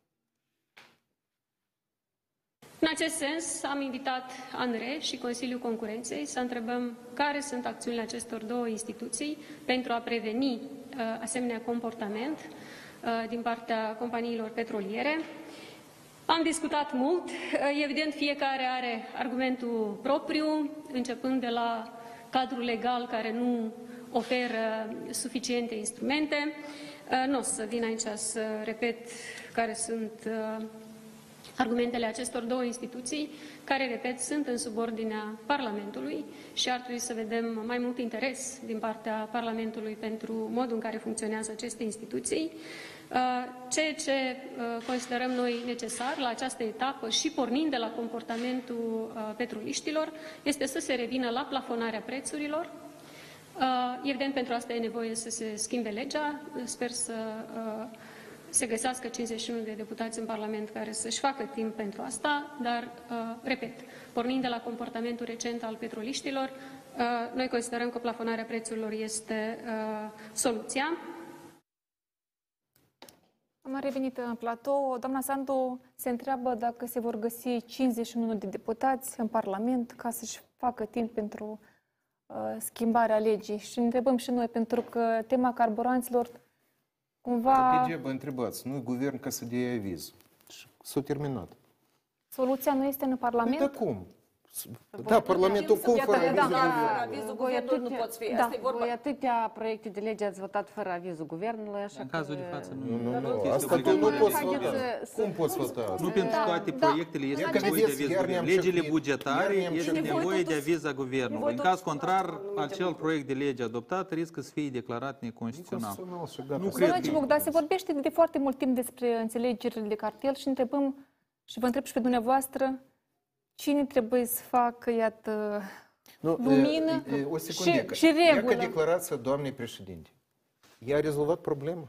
Deci, haideți să revenim. Da, e da. Declarație care... Aceasta nu este o... Aceasta... Vrem o să auzim și de la dumneavoastră. Poate aveți o, o, o soluție. Noi am votat în comisie, um, pentru, în prima lectură, pentru plafonarea economisiei... Este o inițiativă legislativă da, în Parlament. Este da, este o inițiativă legislativă a domnului Olenic. Din partea majorității parlamentare, a domnului, apropo. Da, a domnului Olenic, care în, da, a escalit pentru guvern, da? Voi, voi veți susține, da? Noi, noi am susținut. Și, deci, doamna președinte, repetă, despre, ea spune despre legea asta, dar fără avizul guvernului, acum guvern n-avem, care poate să ne dea acest aviz, totul s-a oprit. Și ea că ce-o zis ea? Nimic. Da, da doamna Gherman. Este o, nu o declarație, dar este o constatare în urma ședinței C S S și lucrurile au avansat. Acolo au participat reprezentanți ai diferitor instituții de stat. Ori aici este problema. Instituțiile pur și simplu nu își fac treaba. Și aici mă refer atât la ANRE cât și la Consiliul Concurenței. Pentru că dacă noi am avea acolo oameni care cu adevărat și-ar dori reforme, noi nu am fi ajuns ca în două săptămâni să fie majorat de trei ori prețul la carburanți. Asta este grav ce se întâmplă. E, și noi despre cei oameni care stau acolo, încă de pe timpul lui Plahotniuc, mereu am vorbit, încă cu doi ani în urmă, când erau problemele cele la ANRE.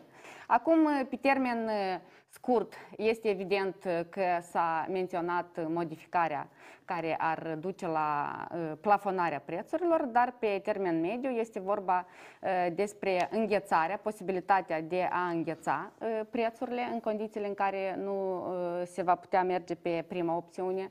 Iar totodată este extrem de important de avut evaluare externă, da? Aici mă refer și la serviciul fiscal, la ANRE, eventual și la M A I.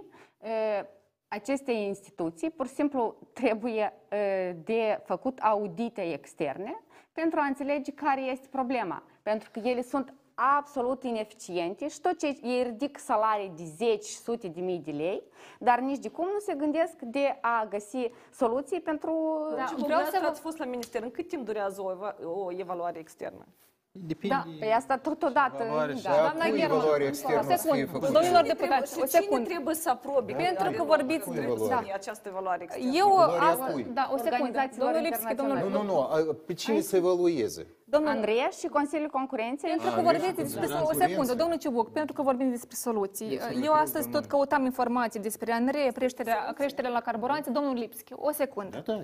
Și am găsit un comunicat pe site-ul guvernului de pe treizeci și unu mai două mii optsprezece. Atunci prim-ministru Pavel Filip, tot s-au majorat prețurile la carburant și în comunicație spune că prim-ministru Pavel Filip a transmis astăzi o solicitare, mă refer treizeci și unu în două mii optsprezece, o solicitare către ANRE în care cere lămuriri în ceea ce privește evoluția prețurilor la carburanți și ultimele majorări de tarifare. Având în vedere neclaritățile privind condițiile în care au dus la ultima majorare de tarife, premierul a propus conducerea ANRE să analizeze suspendarea ultimei decizii privind prețurile la carburanți până la clarificarea condițiilor în care acesta s-a produs. Și, ulterior, la câte o zi, două, ANRE-ul a coborât prețul la carburanți și mă refer. Cum a exemplu, fost... Bun de comunicare eficientă. Cum a fost posibil că atunci când domnul uh, Filip a cerut explicații, imediat a doua zi uh, prețurile au scăzut? Să înțelegem că acum, dacă domnul Ciocoi vine cu un demers sau cere uh, la fel explicații de ce ați majorat prețurile, ne pomenim peste două, trei zile, domnule Ciubuc, cu prețuri mai, mai mici la carburanți, la benzină și motorină? De asta și lumea apreciază activitățile care au fost făcute în perioada două mii șaisprezece două mii nouăsprezece, pe mai multe segmente de dezvoltare economică, mai multe reforme care au fost administrate, dar și comunicare instituțională între guvern și instituții. Cu toate că ANRE nu este o instituție subordonată guvernului, este de Parlament și a venit cu propunere. S-a găsit consens pe platforma Ministerului Economiei împreună cu ANRE, bănuiesc, și pe platforma parlamentară. Ca rezultat au fost identificate anumite soluții. Nu pot să vă spun acum că care au fost. Cui, repet întrebarea, da, acum din deget și ar cere lămuriri. Eu despre asta și spuneam, Natalia, că instituțiile noastre la ziua de astăzi, pe fundalul crizii politice și circului care persistă în, în spațiul politic la noi, că, căutând soluții cum să dizolvăm Parlamentul, practic instituțiile au devenit nefuncționale. Nu se implică, problemele uh, degradează. Și din acest considerent avem probleme de astfel gen, atât la ANRE, dar și pe toate sectoarele, și în agricultură, și în domeniul vamal și așa mai departe. Dar pentru că ați pomenit și... de, de Parlament, pentru că am pregătit un reportaj special în această emisiune privitor la activitatea Parlamentului și avem puțin timp la dispoziție, vreau să vă întreb pe fiecare de ce săptămâna aceasta nu a avut loc ședința Parlamentului, dar pe scurt.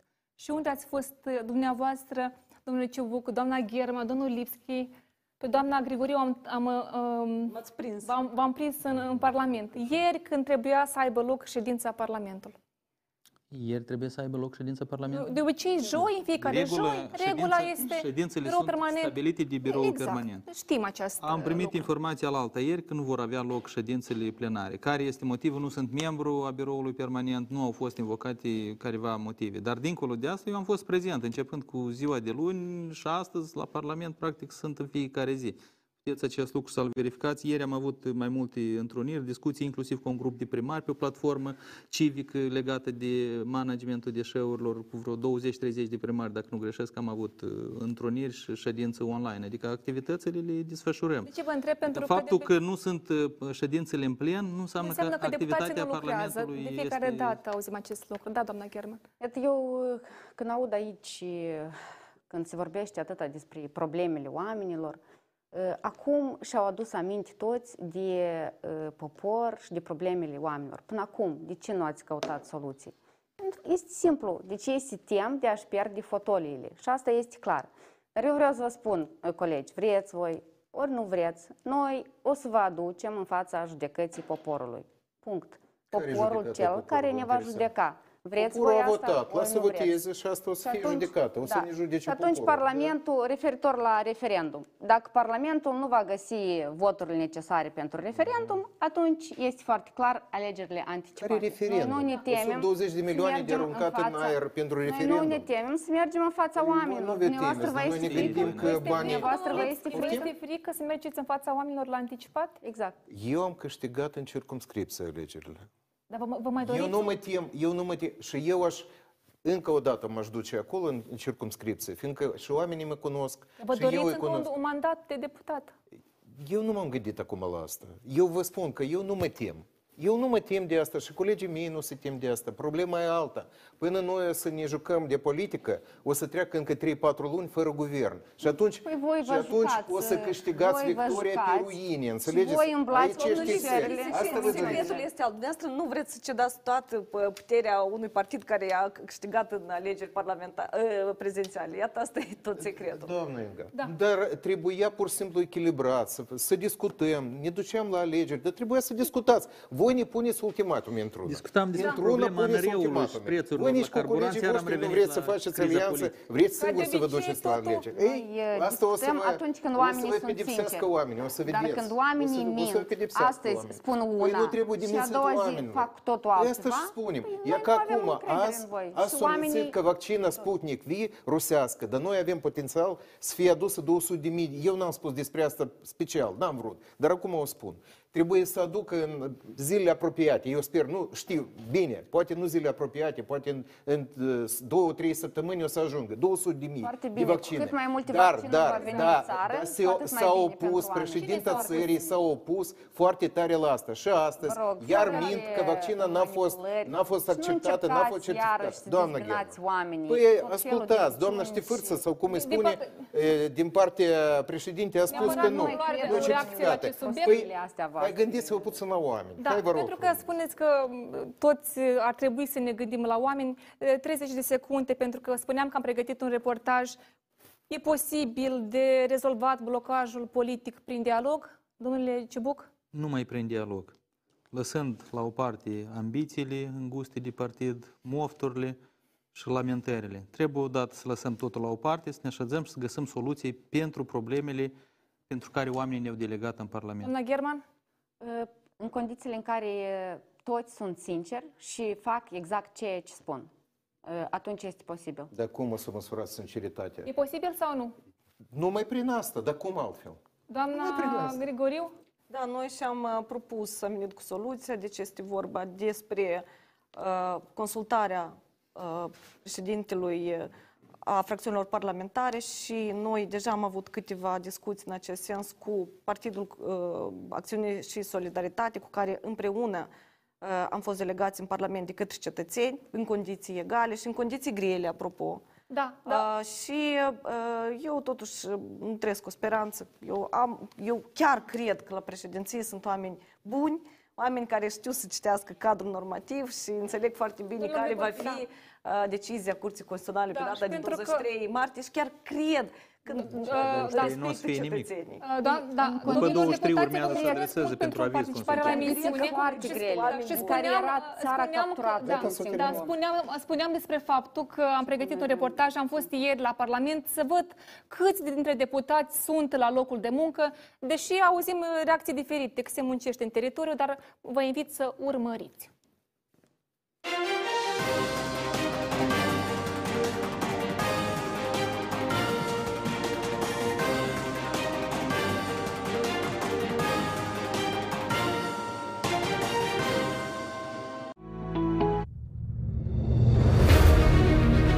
Tensiune, intensitate, demascare și cunoaștere. Puterea e plină de slăbiciuni, frici, dar și virtuții.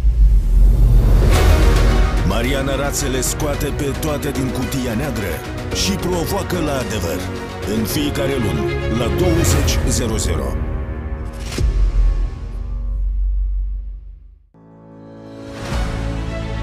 Politica devine tot mai importantă. Bătăliile din culisele puterii, tocmai tensionate.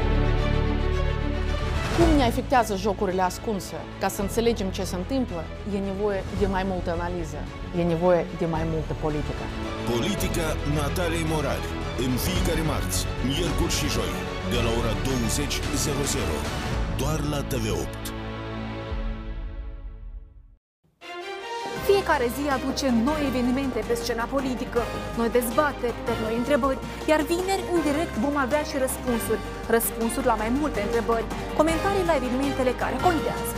Întreabă Ghețu, într-o dimensiune nouă, de la ora douăzeci, în fiecare vineri seara, doar la T V opt.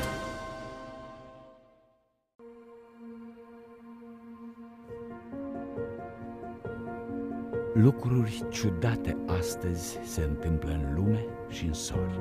Tună iarna și plouă, ninge vara pe flori. Lucruri ciudate de tot se întâmplă pe glob.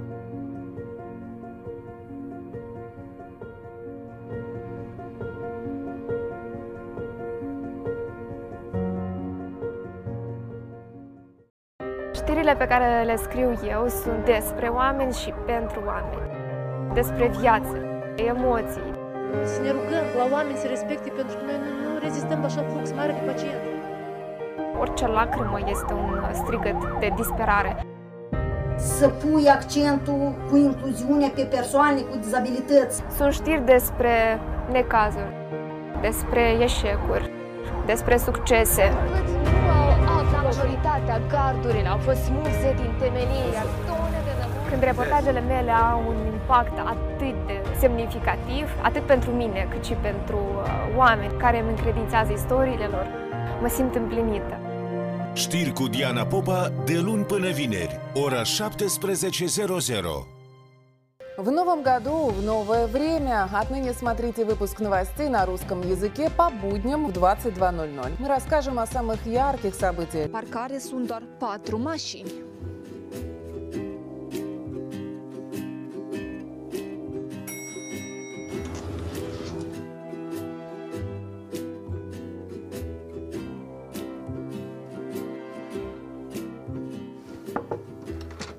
Domnul Antoi, ușa închisă. Domnul Frunze, ușa închisă. domnul Păslariuc, ușa închisă. Domnul Verdeș, ușa închisă. Domnul Bâtcă. Bună ziua! Bună ziua! Trebuie să vorbim cu domnul Bâtcă. Nu este astăzi. Nu este, da, unde se află? În teritoriu. În teritoriu astăzi. În teritoriu, în localitatea... Nisporeni. La Nisporeni a plecat, da? Da, bine, mersi. Doamna Gozun nu este. Domnul Leucă nu este. Svetlana Rotundu nu este. Poate domnul Vremea este. Ușa închisă.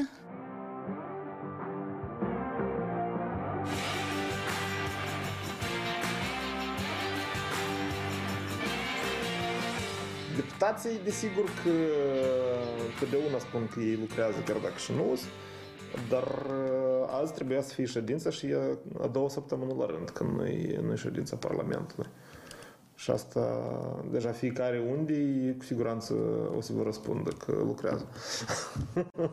Deci, pur și simplu, deja jumate de lună, Parlamentul nu ia nicio decizie. Pentru că noi, desigur că noi am mai vorbit la subiectul ăsta, desigur că noi avem comisii și avem inițiative și una alta, dar, de fapt, principalul indicator al nostru este cum schimbăm prin deciziile luate în plen, în plenul Parlamentului, cum schimbăm viața oamenilor spre bine. Și iată, asemenea decizii, nicio decizie n-a fost luată deja de două săptămâni.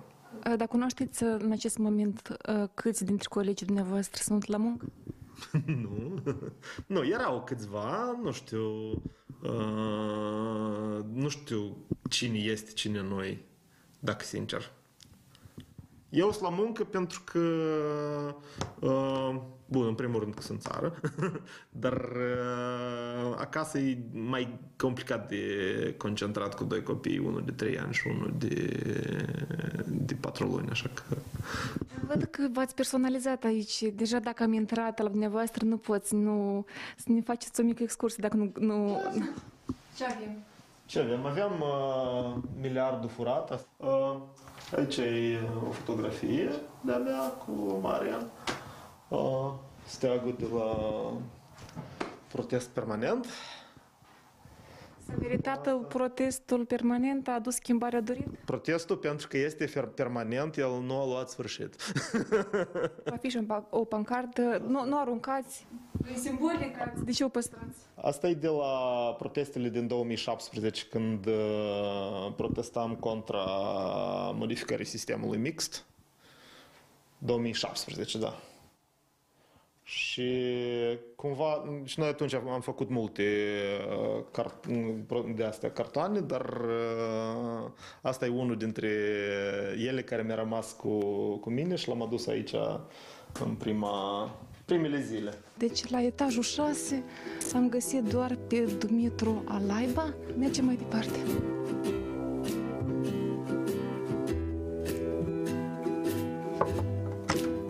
La domnul Oțpan ușa este închisă. Arina Spătaru, ușa închisă. Marie Ciobanu, ușa închisă. La domnul Oțpan este astăzi? De bine, cu ușa, e în drum spre serviciu. Vă sunteți consilierul? Da, asistentul, asistentul. Bună dimineața! Ne primiți? Ah, uitați! Pentru că la doamna Grigoriu se muncește, vedem cât de zor. Da, noi avem, avem și de muncă. Doamna Grigoriu, noi cumva am venit cu alt subiect, dar am văzut parcarea um, în față, doar patru mașini și ne gândeam, pentru că noi, noi ce fac deputații? Noi suntem la muncă. Platforma D A, de obicei, o să vedeți că și domnul Munteanu, și domnul Vasile, și domnul... Slusari. Noi suntem, noi suntem acum pe final de cercetarea tot ce înseamnă spălări de bani în Republica Moldova. Bună ziua, doamna Vasile! Ne-au prins, ne-au prins la muncă, da. Domnule Năstase. Bună ziua! La ușa dumneavoastră încă nu am ajuns. Nu știm ce riscăm, pentru că cumva noi, presa, vrem să știm în cazul în care ședințele plenare nu au loc. Toți deputații spun că muncesc. Da. Și am venit da. să ne convingem dacă este așa. Da, da, eu lucrez acum la trei proiecte de lege, chiar le-am pe masă, puteți să veniți să le vedem. Venim imediat. Și vrem să le, ne pregătim pentru dezbatere în comisii. Da, care a fost explicația venită de, de la birou permanent că astăzi nu are loc ședință? Nu, nu știu dacă în general a avut loc ședința biroului permanent. Nu, nu cunosc, nu. dar nu a avut loc. Prin urmare, a, a fost o decizie. Poate s-ar putea întâmpla din, știu că săptămâna trecută se lucra la Uh, votul, deci instalarea utilajului pentru, sau echipamentului pentru votul electronic. Sper să în sfârșit să fie. Că noi în primul Parlament votam uh, electronic, dar după treizeci de ani votăm cu mâna. Faptul că eu sunt astăzi aici, m-ați prins pe mine, asta nu înseamnă că eu sunt cel mai exemplar. Deși nu am lipsit nici la o ședință și nici la o comisie. Dar uh, deputații, trebuie să înțelegem că procedura legislativă nu înseamnă doar ca deputatul să stă într-un birou acolo. Deci... Cunoaștem acest lucru, și, dar, oamenii, oamenii de acasă, dar oamenii de acasă cumva când aud că iată și încă o săptămână fără ședințele plenare, ce trebuie asta să... Este, asta nu este bine. Nu este de bine pentru că și așa acest parlament, și nu numai parlamentul ăsta, în general toate parlamentele de până acum au fost blamate. Tot timpul s-au aruncat cu pietre în aceste parlamente. Deci părerea mea este că parlamentul trebuie să, func să funcționeze foarte uh, calitativ, eficient și să facă legi bune pentru oameni. Asta este menirea unui oricărui legislativ. Și în, în aceste condiții, în cont de faptul că avem pandemie, că avem deficit bugetar foarte, foarte mare, iată că noi trebuie să venim acum cu proiecte de legi și, și le avem acestea. Eu sunt absolut sigur că toate fracțiunile au proiecte de legi de genul de orientare socială, în așa fel încât să ajutăm oamenii. Sperăm că aceste proiecte bune despre care vorbiți să fie și votate. Da, sperăm, da. Păi de-aia și există parlamentarism. Să negociem, să discutăm, în așa fel încât să votăm să cele nu rămână doar aici în birourile platformei, da. Da, de acord, da. Dacă ne permiteți un, un pic să... Vă mai fur un pic din timp. Da, sigur. Vorbeam cu domnul Năstase că, iată, omul de acasă, când vede că iarăși deputații nu s-au întâlnit în ședință, ce trebuie să înțeleagă? Că deputații nu, nu sunt proiecte de lege despre care trebuie discutat, problemele în țară s-au rezolvat sau interesul politic e prevalează. Vorba, dumneavoastră aveți dreptate un pic, pentru că proiectele de legi, cele mai multe, vin la inițiativa guvernului. Uh, și tot guvernul avizează o serie de proiecte de legi. Și în momentul când avem o incertitudine, când nu avem un guvern plenipotențial uh, și nu are cine aviza proiectele, ele într-un final se vor consuma. Eu mă uit și avizăm noi în cadrul comisiei în care parlamentare, din care fac eu parte, mediu și dezvoltare regională. Niște proiecte care deja s-au consumat. Inițiative ale deputaților care au fost pe perioada două mii douăzeci, când toți eram agitați, pandemia, fiecare venea cu propunerea sa, dar deja ele s-au consumat. Deci noi, în mare parte, le avizăm spre respingere, pentru că numai și-au pierdut din actualitate. În același timp, oamenii trebuie să înțeleagă, fără de un guvern plenipotențiar, o să fie destul de complicat în următorul timp. Noi putem să ne întrunim în ședințele plenare și o să fie exact aceeași situație care avem noi la comisiile parlamentare.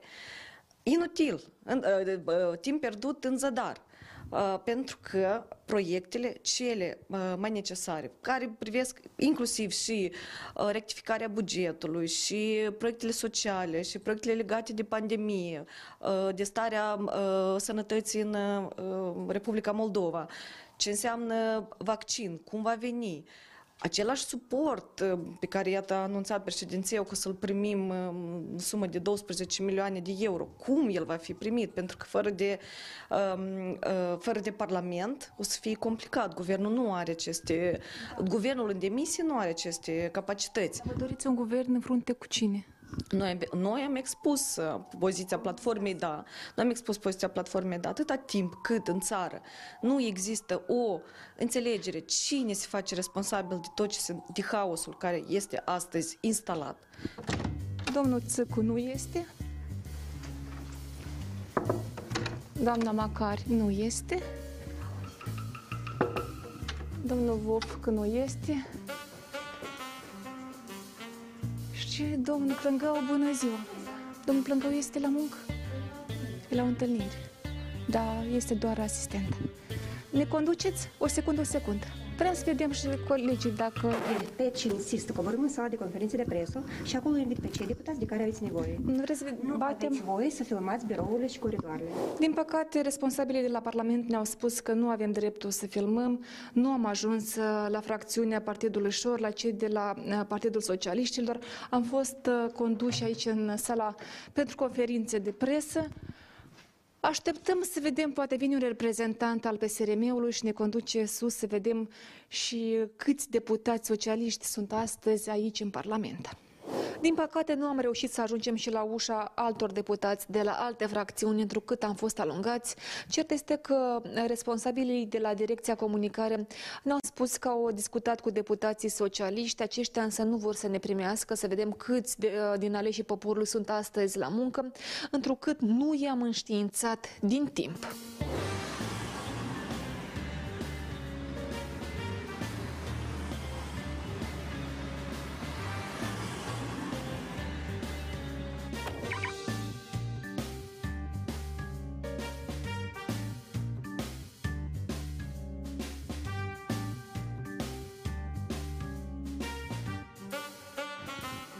Bună ziua!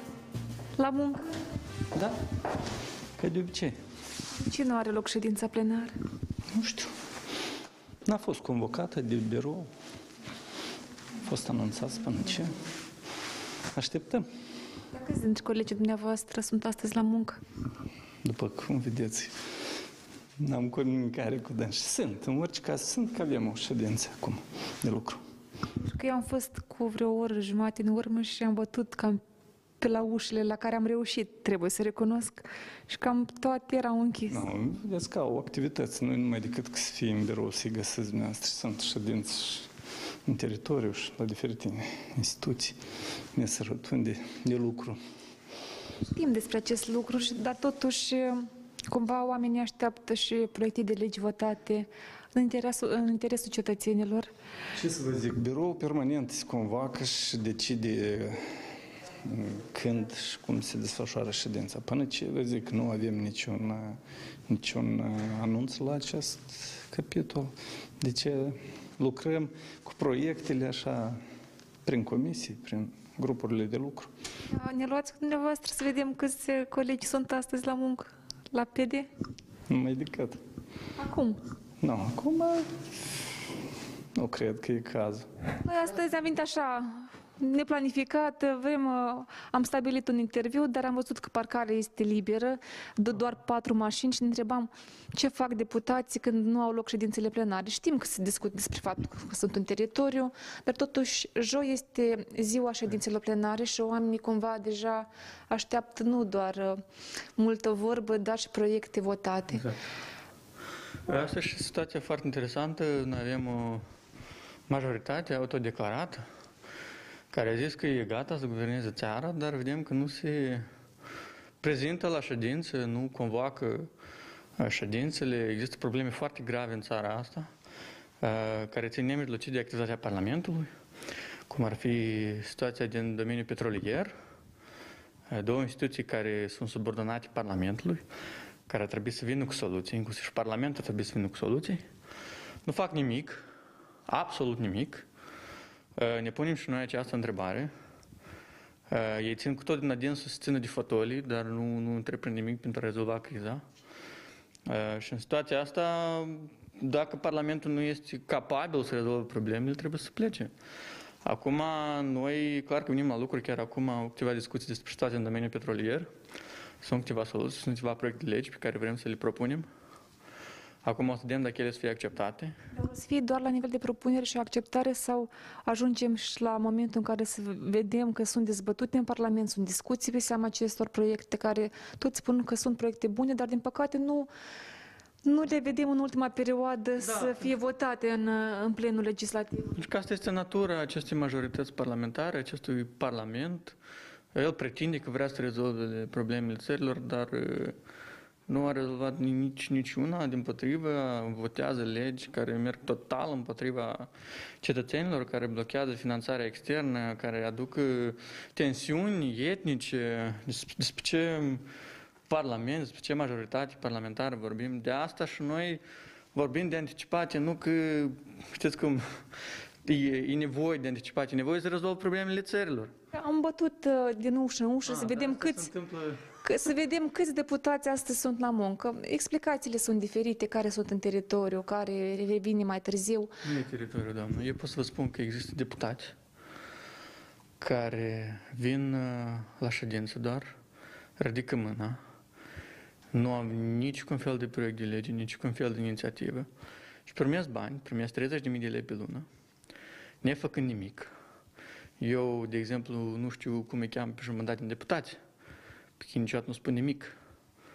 Și iată, situația, asta e situația în care ne trăim. Da, problema este că noi am vrut să ajungem și am ajuns, din păcate, doar la ușa celor de la P A S și de la Platformă. Cei din responsabili din, din, din Departamentul Comunicare al Parlamentului ne spun că nu avem drept pentru că încălcăm regulamentul Parlamentului. Dar noi vrem să vedem dacă sunt și cei de la Partidul Șor, dacă sunt socialiștii astăzi la muncă. Din păcate nu ne reușește. Dar poate... M-aș vrea să pot să vă ajut. Mă duc eu prin... Mă rog, poate nu eu, dar să întrebăm colegii, poate asistenți, fac un mic sondaj, vedem cine este la lucru, dar într-adevăr este o întrebare perfect valabilă, ne punem și noi.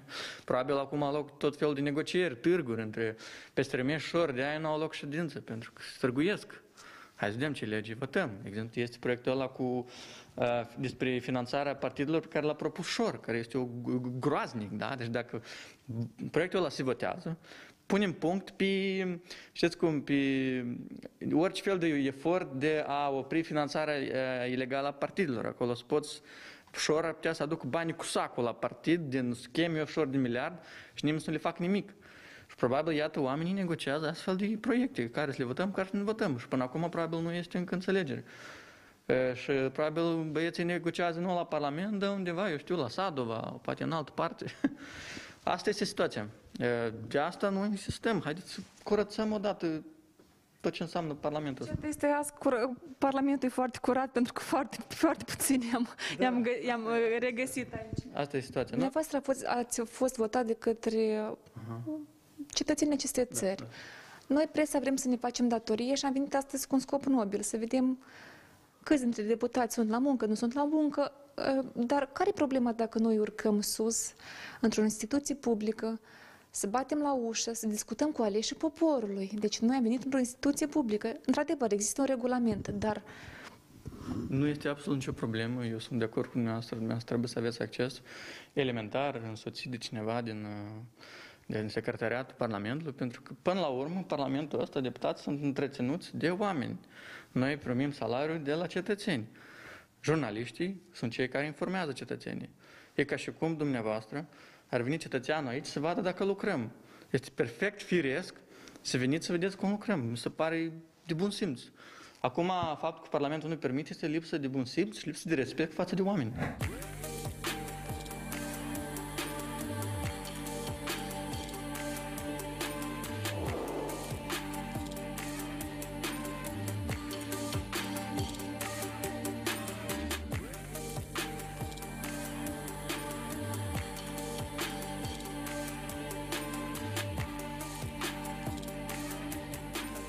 Bună ziua! Am văzut că aveți un Mercedes nou. Poftim? Un Mercedes nou. Ați coborât dintr-un Mercedes nou. Da, в чем дело? Не понял. Ваш вопрос не понял. А вы депутат? Да. Și cât a costat Mercedes? Mercedes находится в лизинге. Поэтому ничего в этом не вижу. Nu, nu spunem că e o problemă, dar ne întrebăm cum din salariul de deputat e posibil să-ți cumperi un Mercedes nou. Дело в том, что я на Мерседесе приехал в парламент до депутатства. Поэтому... Aveți afaceri? Сейчас у меня нет афачерь и живу я на зарплату депутата. Și ajunge pentru benzină? С бензином тяжело, вы прекрасно знаете, что за, за последний месяц три раза дорожает.